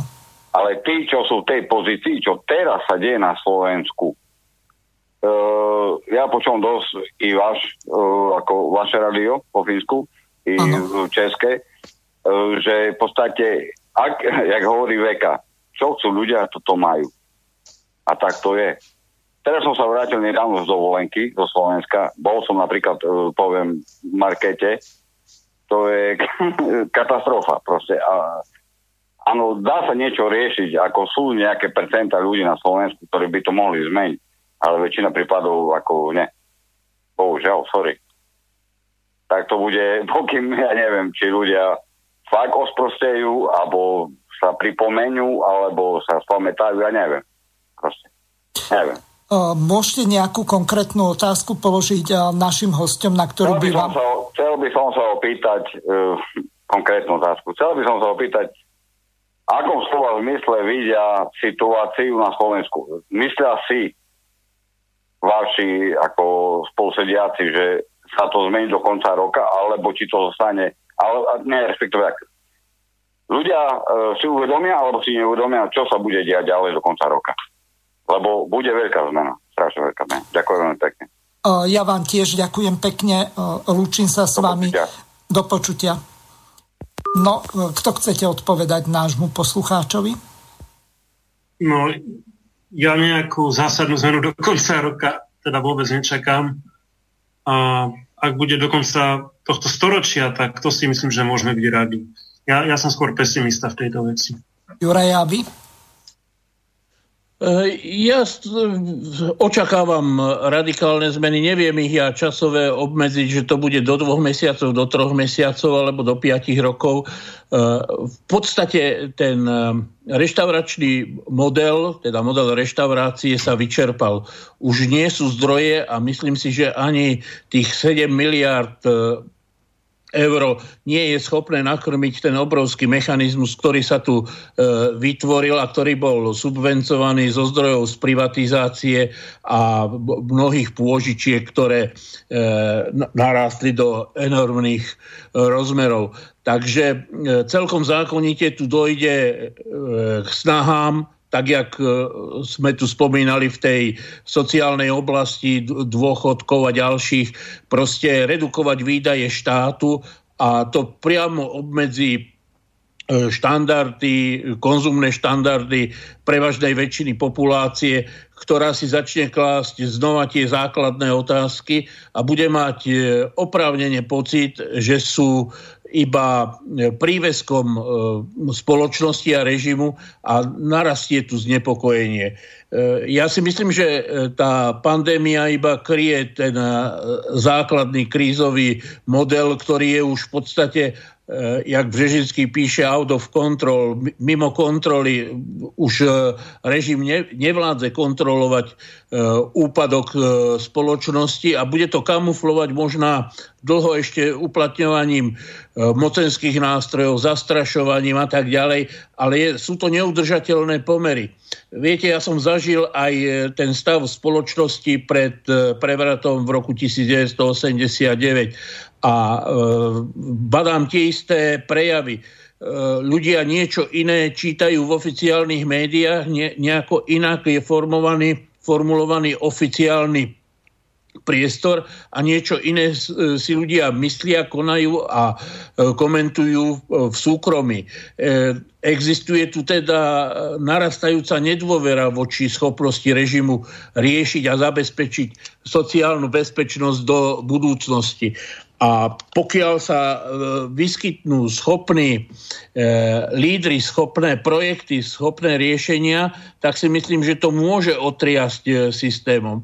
Naviac e, nepoznám v histórii obchodnú vojnu, ktorá neskončila vojenským konfliktom. A dnes sú obchodné vojny medzi Spojenými štátmi a zbytkom sveta, často veľmi e, flexibilnou frontovou líniou, často tá línia vedie aj medzi Európskou úniou a Spojenými štátmi. Hovorí sa o tom, že e, nie je možná dohoda medzi Veľkou Britániou a Európskou úniou je obrovský konflikt s Čínou, existuje obrovský imperiálny tlak na Rusko.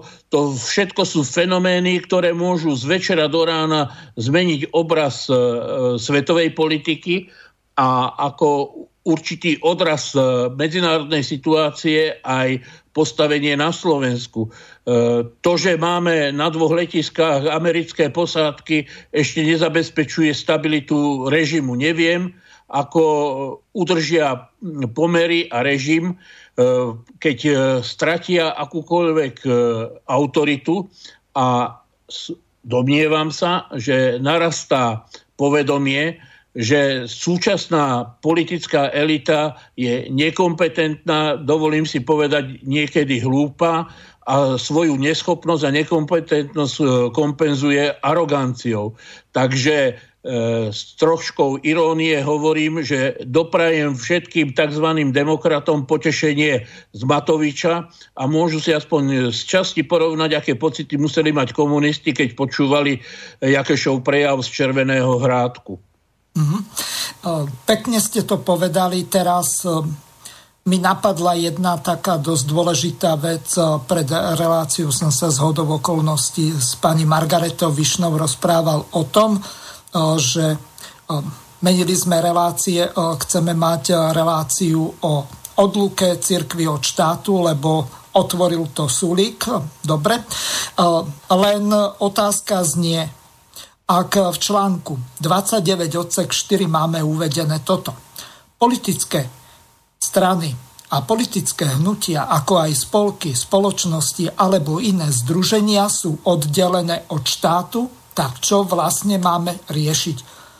Čiže v podstate církev alebo nejaké polovnícke združenie alebo odbory by mali byť oddelené od štátu.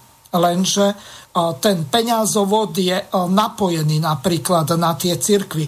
Prečo? Keď, je, keď sú cirkvy ako špecifické občianské združenia, oddelené od štátu, tak prečo by to mali ľudia vôbec financovať? Curik si položil takúto otázku, potom mali tam traja poslanci konferenciu, kde Nicholsonová bola hlavnou rečníčkou. Lenže tu my v podstate to máme poriešené v ústave, len tu nikto nič nerieši z toho dôvodu, že argument keď na cirkvi ide 52 miliónov a na politické strany ide 76 a možno 30 alebo 40 ide na politické mimovládky, tak potom ako sú vlastne oddelené od štátu. Skúste sa aj k tomuto vyjadriť. No, no mám sa ja, alebo Áno, Boris, vraj... ja vás nevyvolávam, lebo to možno robíš ty tam s tými dvojimi žiakmi v škole. Aha, no dobre, no tak ja sa vždy do služnosti spýtam tak ja som jednoznačne za odluku cirkvi od štátu a nechápem, prečo ju už dávno nemáme. Uh, to neviem, ako čo riešiť. A, a samozrejme mnohé iné veci, ktoré sú financované zo štátu a nemali by byť, týka sa to nielen cirkvi, ale aj napríklad niektorých liberálne orientovaných mimovládok a podobných o, vecí. Všetkých e, politických okrem tých, ktoré vykonávajú sociálnu činnosť alebo kultúrnu áno, áno, činnosť. Áno, čiže Neviem, o čom sa tu bavíme, neviem, prečo už dávno to nie je zariadené, niekomu to očividne finančne vyhovuje. A je to tam všetko navzájom prepojené a čo, cirkvi majú stále pomerne veľkú moc, takže no, neviem, čo k tomu viac ako dodať. Samozrejme, že odluka cirkvi je žiaduca a myslím si, že by mala byť žiaduca dokonca aj pre kresťanov, tak pre, prečo by mohli by si aj sami lepšie určovať to, čo ako chcú, ako sama tá církev vyvíjať, alebo čo, lebo to je paradoxné, že to už zastali na niekedy v 50 rokoch, 40 kedy v 49. keď bol prijatý no, no, no, zákon hej, hej, o cirkvách a náboženských spoločnostiach. Tedy, Dobre. Smiať, keď niekto hovorí ako komunisti strašne proti cirkvám, však ich aj platili, nehovorí, že nejak extra, ale takže toto už malo byť dávno odstranené, no neviem prečo nie.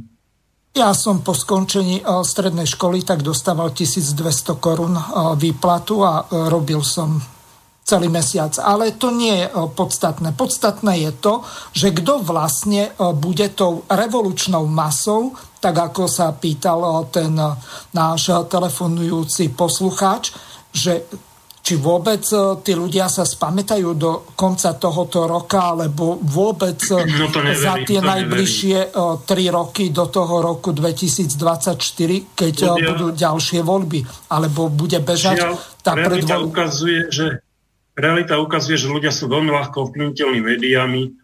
Keď im teraz už, už hádam, väčšina ľudí sa stotožnila s tým, že už nemôžu slobodne ani dýchať na určitých miestach a mnohých ľudí sa to týka niekoľko hodín a dlhých hodín.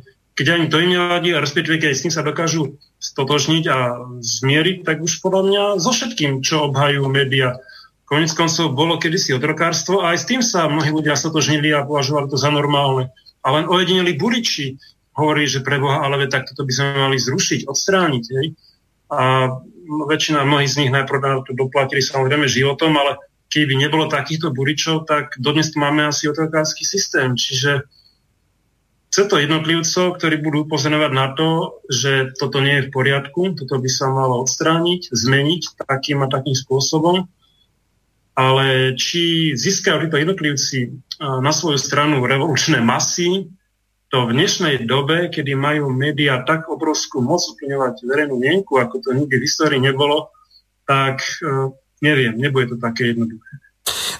Dobre, mám tu pripravenú ďalšiu ukážku. Juraj, za chvíľu vám dám slovo, lebo toto sa bude týkať vás. Môj host, ktorý bol teraz v sobotu, sociológ doktor Peter Hampel, tak revolučné masy okomentoval takto. A teraz Juraj, pozorne počúvajte, lebo veľmi ma bude zaujímať váš názor, lebo sa to týka vás. Poslední takový můj apel, a to jsou důchodci. Byly časy, kdy se vědělo, že tou revoluční masou, která změní svět, je dělnictvo. To asi všichni znáte ze starého marxismu a nenismu. Tak byly doby, kdy se vědělo, že tou revoluční masou, která změní svět, jsou studenti intelektuálové. Že si vidíte, že to je ten, ta nejvíc konformní vrstva, nejponíženější, ta, která má nejméně vlastní názory, která si nechá líbit úplně všechno. Já tvrdím, že v našich podmínkách jsou tu revoluční vrstvou důchodci. To jsou lidé, kteří dostali lepší školení a lepší školy než dnešní mladí lidé, jsou často slušné fyzické kondici, zajímají se o věci, nemůžou vyhodit z práce.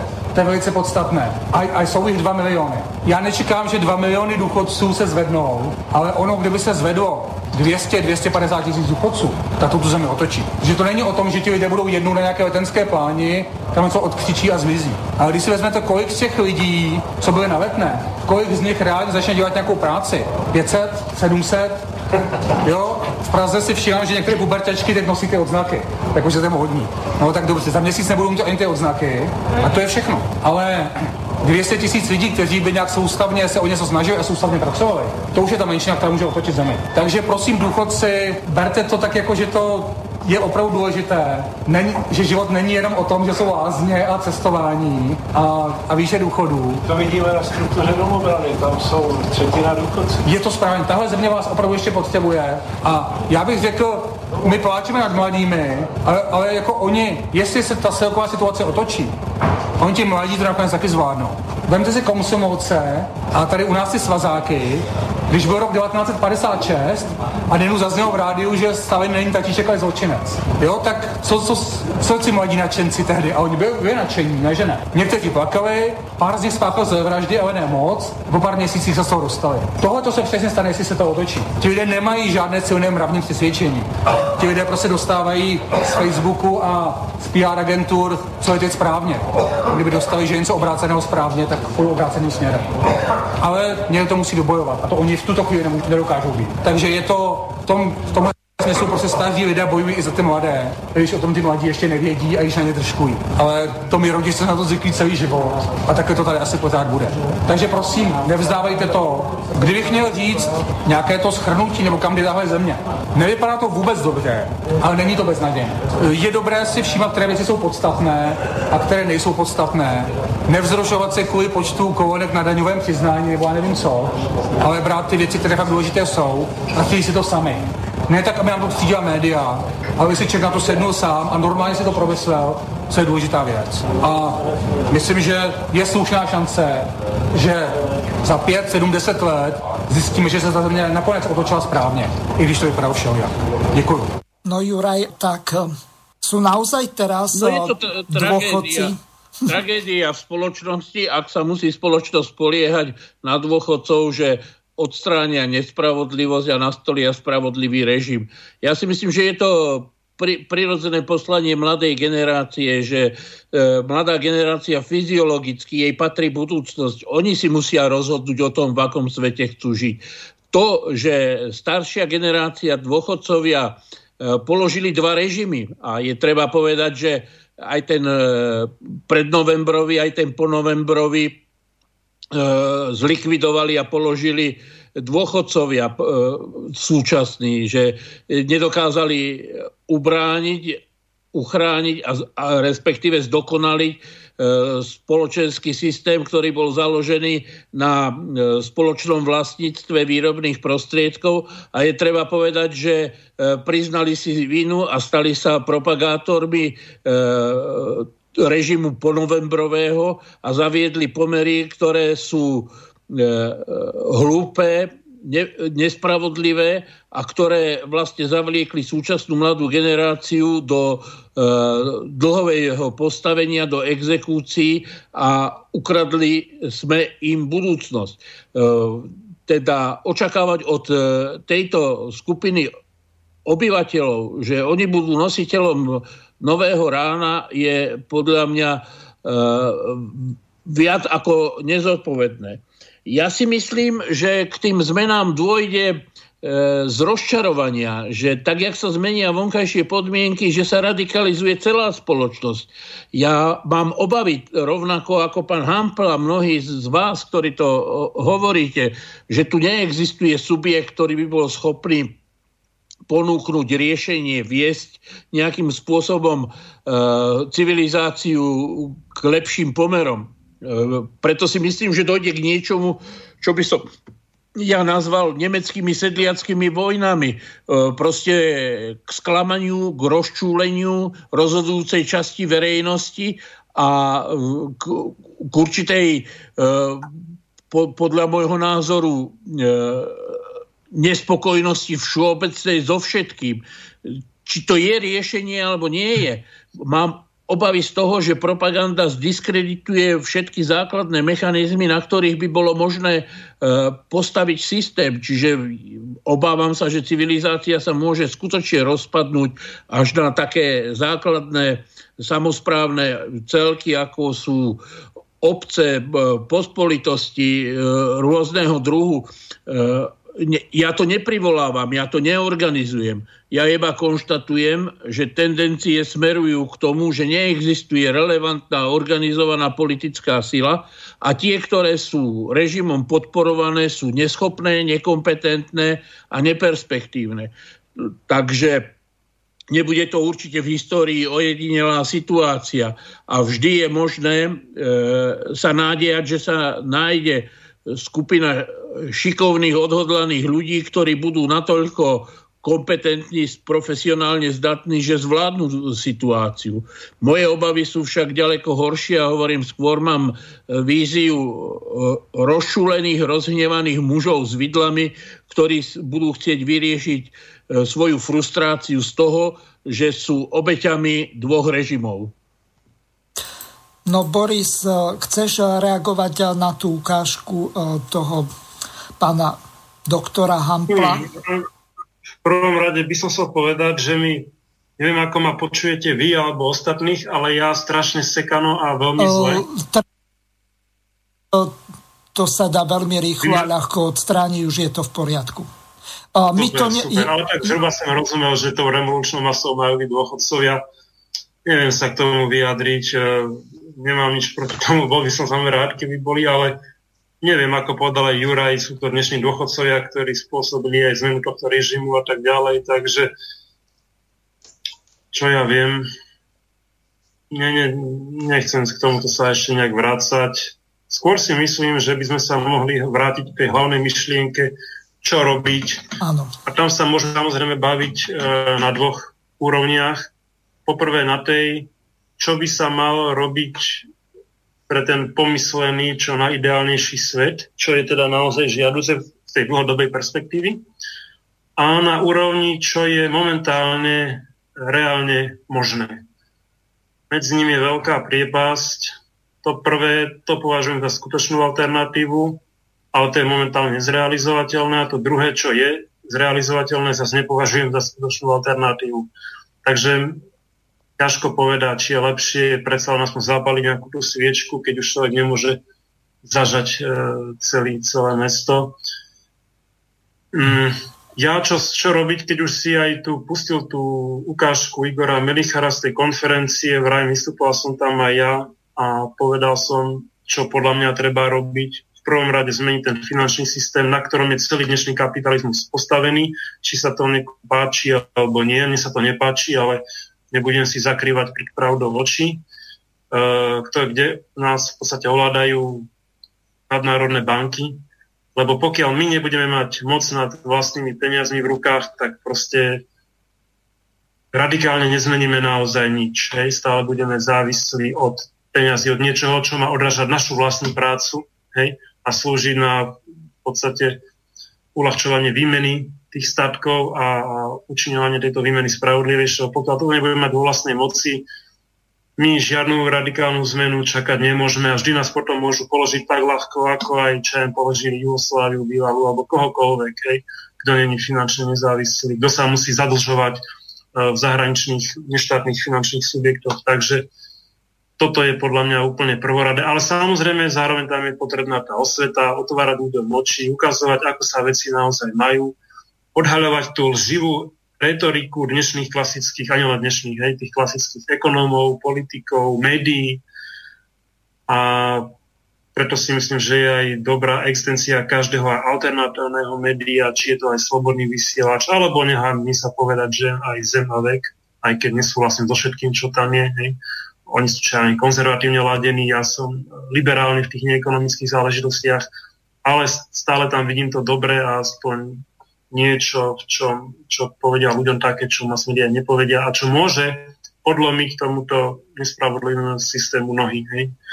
Čiže osveta, lebo jasné, že takto ten finančný systém hneď nezmeníme, aj keď teoreticky, technicky by to bolo možné, ale vieme, ako Juraj povedal, že Slovensko je malá krajina, nemôže si dovoliť. Keby sme naozaj chceli byť e, nezávislí, odstavia nás, dajú na nás ekonomické embargo a sme úplne odstavení, pretože toto už nie je doba pred 2000 rokmi, kedy boli tie jednotlivé komunity e, sebestačné, tie napríklad staré slovanské, nepotrebovali v podstate pre svoj život nejaké iné.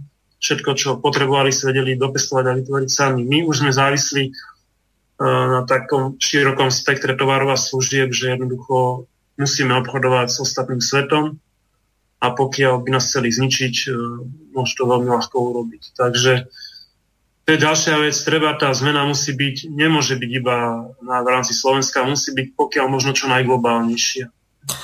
V závere e, tejto relácie by som sa chcel ešte jednej témy dotknúť a to je právo na bývanie. To znamená to, čo pôvodne e, plánoval Kolár, alebo aspoň nasľuboval, že každý rok e, sa postaví 25 tisíc bytov, kde e, ceny toho nájomného budú do 200 eur.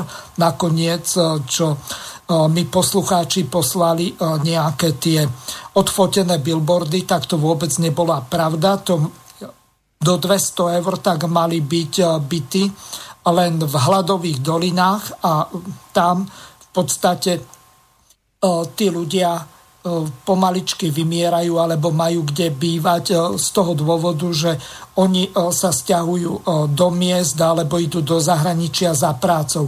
Z jednej takej prednášky si vypočujeme Brigitu Šmegnerovú, bývalú ministerku financí, možno, že ju nebudeš mať rád, Boris, ale to nie je podstatné, povedala nasledovné veci. Začal som hovoriť o desolidarizácii tejto spoločnosti. E, keď sa hovorí o ľudských právach, 90% sa hovorí o politických a občianských ľudských právach. Hoci Ústava Slovenskej republiky, keďže je to dokument, ktorý musí samozrejme brať do úvahy aj všetky naše medzinárodné záväzky, zahrnuje aj sociálne práva, ktoré sú súčasťou ľudských práv. Keď som to porovnávala s, s chartou, sociálnou chartou Rady Európy, ktorá mimochodom práve slávi 50. výročie, lebo bola, bola schválená v 61. roku, s jej tzv. revidovanou podobou Jediné jedno sociálne právo sa nedostáva do ústavy Slovenskej republiky a to je právo na bývanie. Všetky ostatné sociálne práva tam sú. A potom sa dozviete, že istá pani štátna tajomnička povedala, že no, e, postavíme teraz e, dávku sociálnej pomoci, ktorá sa volá dávka hmotnej núdzi, takým spôsobom, že bude tá základná dávka, ktorú, ktorá E, bude e, mesačne predstavovať 39, 39 eur, ktorá, ktorá zabezpečí jedno teplé jedlo a viac nič. Takže ak si nalistujete Ústav Slovenskej republiky, najmenej v štyroch paragrafoch si prečítate o, e, práve človeka na dôstojný život. Ak 39 eur mesačne zabezpečí toto právo na dôstojný život, potom asi nemáme o čom hovoriť. No ale ja si myslím, že máme o čom hovoriť e, z toho dôvodu, že to, čo e, sa dialo e, za Ficovej vlády a teraz čo sa deje za Matovičovej vlády, tak to je jedna hotová katastrofa z jedného prostého dôvodu zrušenie e, sociálnych dávok e, pre nezamestnaných a zavedenie nutených prác na ich odrobenie, tak to je ešte horšie ako to, že e, títo úbožiaci dostanú po 39 eur a môžu si váľať čunky s prepáčením. Ako tá mačka v tom anglickom vtipe. Nie som lenivá, ale šetrím energiu, tak mne to asi tak prípada. Kto nevydá energiu, tak dokáže nejakým primitívnym spôsobom prežiť. Lenže ak ten človek ide do roboty, tak sa potrebuje obliesť, najesť, potrebuje zaplatiť cestovné a všetky ostatné výlohy s tou prácou spojené a samozrejme musí mu ostať toľko peňazí, aby nie len, ako hovoril Štefunko, zaplatil všetky účty a mal báječný život, ale potrebuje mať eh, tých peňazí toľko, aby si dokázal niečo aj ušetriť, aby sa nestalo to, že eh, na Slovensku milión ľudí je tak chudobných, že eh, pokiaľ sa im pokazí nejaký drahší spotrebič, chladnička, práčka, tak si musia brať pôžičky, lebo jednoducho žiadne peniaze, ktoré by mali ušetrené, vôbec nemajú. Otázka je, či je to záležitosťou ľahostajnosti, finančnej negramotnosti, alebo je to už tak na Slovensku zlé, že jednoducho tí ľudia žijú od výplaty do výplaty, alebo od podpory do podpory, ktorú si musia odrobiť. Kto chcete reagovať na pani Šmegnerovú, nie na mňa? Juraj. No, prihlásim sa zase ja k slovu a poviem, e, ja som sa raz e, bavil s jednou expertkou Sociologického ústavu Slovenskej akadémie vied, že prečo pri takom vysokom počte nezamestnaných neexistuje relevantné e, politické úsilie alebo politická iniciatíva týchto ľudí, aby zmenili svoj status. A mi bolo vysvetlené podľa mňa v celku správne, že režim v týchto ľudí vytvoril pocit, že sú si za svoju situáciu sami zodpovední, že to je ich osobný neúspech.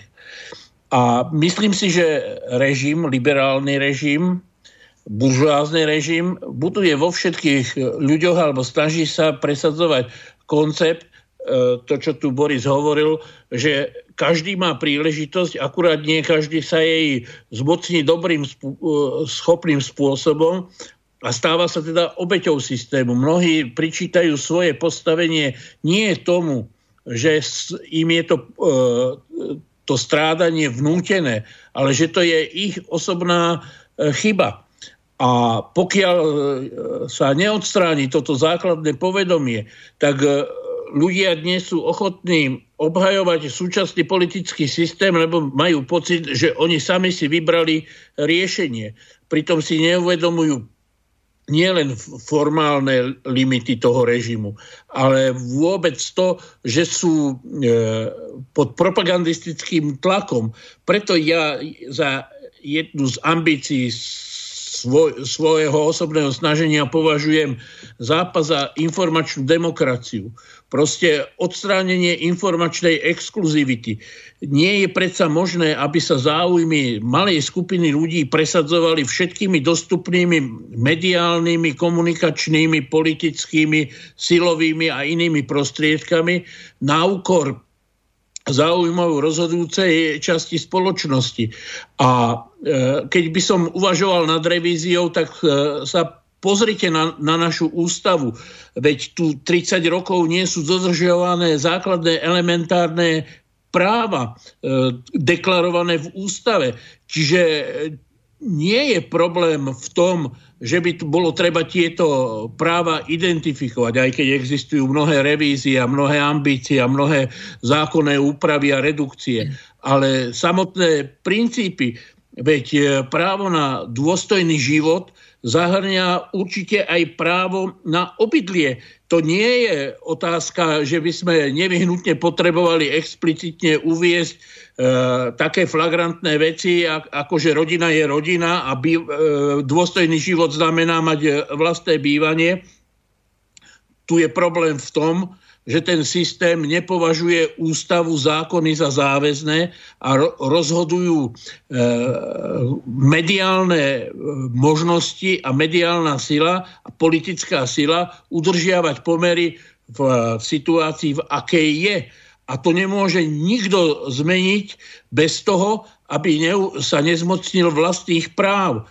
E, čiže je to svojím spôsobom aj výzva slovenskej verejnosti. No pokiaľ si ľudia budú vyverať medzi e, slepým a jednookým, tak e, si, síce môžu mať šťastie a jednoduchý môže čo to vidieť, ale nikdy k zásadnej zmene a k riešeniu problémov nedovojde. Takže nemyslím si, že dodržanie, donútenie pána Kolára k dodržaniu jeho volebného slubu je v týchto pomeroch možné, pretože volebné sluby platia len do okamihu zvolenia, potom už sú len e, politickou históriou, e, z ktorej sa e, členovia vládnej koalície na ktorej sa dobre zabávajú pri spoločných hranejkách alebo bábovke. Takže nevidím ja v riešenie v tom, že nejaká politická iniciatíva donúti k niečomu pána Kolára, bez e, zásadnej zmeny pomerov, a Boris e, to potvrdil, e, bez zmeny medzinárodného kontextu, bez donútenia k tomu, aby alebo bez odstránenia donúcovania, aby sa a bez toho, aby sa Slovensko stalo suverénnym, nie je možné tie ústavné nároky splniť a byty sa stavať nebudú pretože nikto e, nevie donútiť súčasnú elitu k tomu, aby plnila svoje politické sluby. Koniec koncov nie je to poprvý raz, kde sú lanské snehy dvojnásobné Zurindové e, platy, kde sú e, slubovaná životná štandard švajčiarských dôchodkov, kde je úroveň rakúskeho konzumu, kde, je, kde sú iné a iné sluby e, posledných 30 rokov.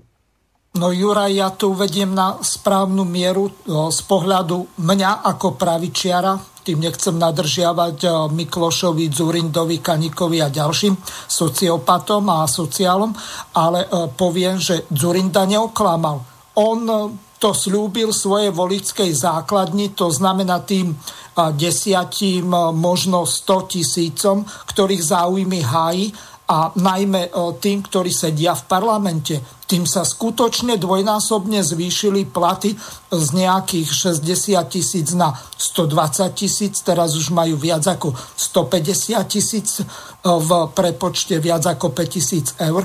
No tak on dodržal, lenže on nehľadí na tých chudobných ľudí, o ktorých hovorila Brigita Šmegnerová, ktorí sa potrebujú na 30 rokov zadlžiť, aby mohli si ultra predražený byt, ktorý kedysi nazval Havel králikárňou trojizbový kúpiť za viac ako 100 tisíc eur.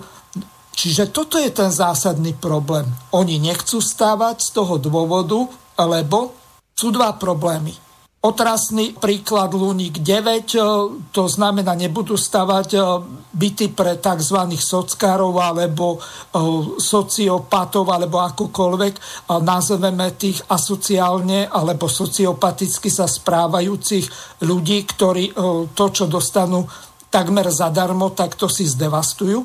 Ale zase na druhej strane, prečo by kvôli jednému zničenému sídlisku, alebo možno keď aj e, piatim, e, malo trpieť celé Slovensko. Čiže tu je zásadný problém. Prečo ľavica nepresadila článok 31 a právo na bývanie malo byť základným ľudským právom aj v ústave? Boris, čo si o tom myslíš? No to nie je otázka na mňa. E, to treba smerovať na tých, ktorí tú ústavu robili. Ja som pri tom nebol. Takže No, no čo, no samozrejme, že spoda zo strany Kolára to bol iba predvolebný ťah na získanie si lo, lo, voličov, to nemyslím si, že niekto je tak naivný, že by mohol tomu vážne veriť. Najmä keď sa dalo čakať, s kým sa dá Kolár dokopy. No, to je bežná vec v slovenskej politike, že jedna vec sú predvolebné sluby a druhá vec je po, povolebná realita. Ja ako na to nič zvláštne nevidím. No dobre, ale otázka úplne na záver čo sa za danej okolnosti dá robiť. E, takto je e, koncipovaná téma tejto relácie. E, vidím, že tu ako keby nejaký taký pesimizmus zavládol z toho dôvodu, že tu nie je iné alternatívy ako nejakého Matoviča, ktorý tento štát už ťaha pod to dno alebo prerazil ho už možno trikrát. Len tí ľudia potrebujú e, nejakú nádej mať, e, vedieť, že e, niečo sa zmení.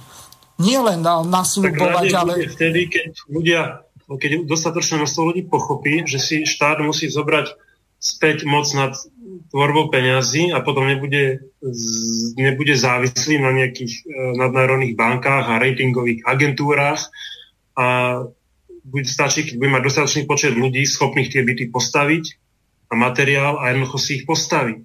Ale pokým budeme de facto kolóniou západných bank, no tak je to vždy otázne. No, tak si môžeme vybrať.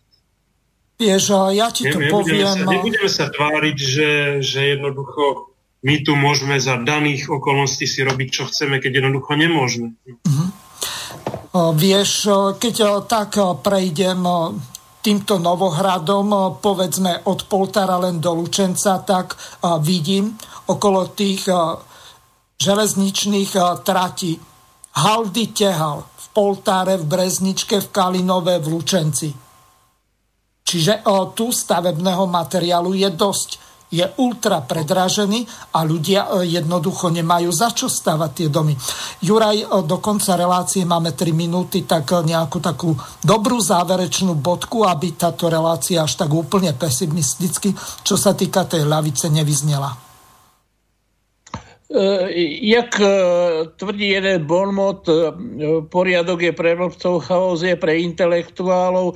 Ja si myslím, že pokiaľ lavica si zachová intelektuálny potenciál, tak v tom nadchádzajúcom chaose môže výjsť ako politický civilizačný výťaz a je vecou všetkých hlavičiarov, aby dokázali v chaose vystupovať racionálne, rozumne, programovo, a riešili aktuálne problémy. Ja keď e, form, formulujem fiktívne dekréty, ktorými by bolo potrebné stimulovať civilizáciu, tak určite to je právo na dôstojný život, vrátanie e, bezpečnosti e, sociálnej.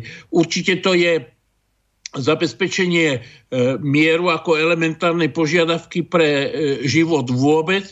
A poďalšie, ja, ja si myslím, že je potrebné zaviesť e, takúto základnú politickú demokraciu v tom, aby si ľudia rozhodovali sami o sebe. Ja to vidím dokonca až tak, že sa budú obnovovať národné výbory, pretože niekto musí zabezpečiť elementárne životné podmienky na, na tej obecnej, štandardnej, základnej úrovni. Takže myslím si, že pokiaľ sa e, ľavicovo orientovaní aktivisti budú vzdelávať, budú rozmýšľať, budú hlbať, budú mentálne a intelektuálne pripravení zvládnuť chaos, že tá spoločnosť má nádej. E, pravica to určite nevyrieši ani slobodné fungovanie trhu, ani liberálne doktríny. Zostáva to na tých, ktorí vedia, čo robiť, budú ochotní investovať do e, spoločnosti a budú schopní ustáť ten skutočne možná dramatický okamih blízkej alebo vzdialenejšej budúcnosti. Juraj, čas dnešnej relácie a takisto Boris a vážení poslucháči sa naplnil. Mne už ostáva len poďakovať pánovi Borisovi Demovičovi. Ahoj Boris, lúčim sa s tebou. Ahoj Miro, ďakujem za pozvanie a lúčim sa aj s poslucháčmi. A takisto Jurajovi Janošovskému, s ktorým sa tiež lúčim. Ďakujem za pozvanie. Pripomeniem, že zajtra budeme téme kríza ľavice v Českej republike pokračovať v politických rozhovoroch s Romanom Michalkom, ktorý si pozval pána doktora Skálu a budú hovoriť o kríze Českej ľavice, ktorá je v podobnom stave ako Slovenska, tak vás pozývam počúvať túto reláciu od 17 hodín 30 minút. Lúčim sa s vami a prajem vám príjemné počúvanie ďalších relácií Slobodného vysielača. Do počutia. Vysielací čas dnešnej relácie veľmi rýchlo uplynul, tak sa s vami zo štúdia Banska Bystrica Juh lúči moderátor a zvukár Miroslav Hazucha, ktorý vás touto reláciou sprevádzal. Vážené poslucháčky a poslucháči, budeme veľmi radi, ak nám zachováte nielen priazeň, ale ak nám aj napíšete vaše podnety a návrhy na zlepšenie relácie lebo bez spätnej väzby nebudeme vedieť relácie zlepšovať, za čo vám vopred veľmi pekne ďakujem. Do počutia. Táto relácia vznikla za podpory dobrovoľných príspevkov našich poslucháčov. I ty sa k ním môžeš pridať. Viac informácií nájdeš na www.slobodnyvysielac.sk Ďakujeme.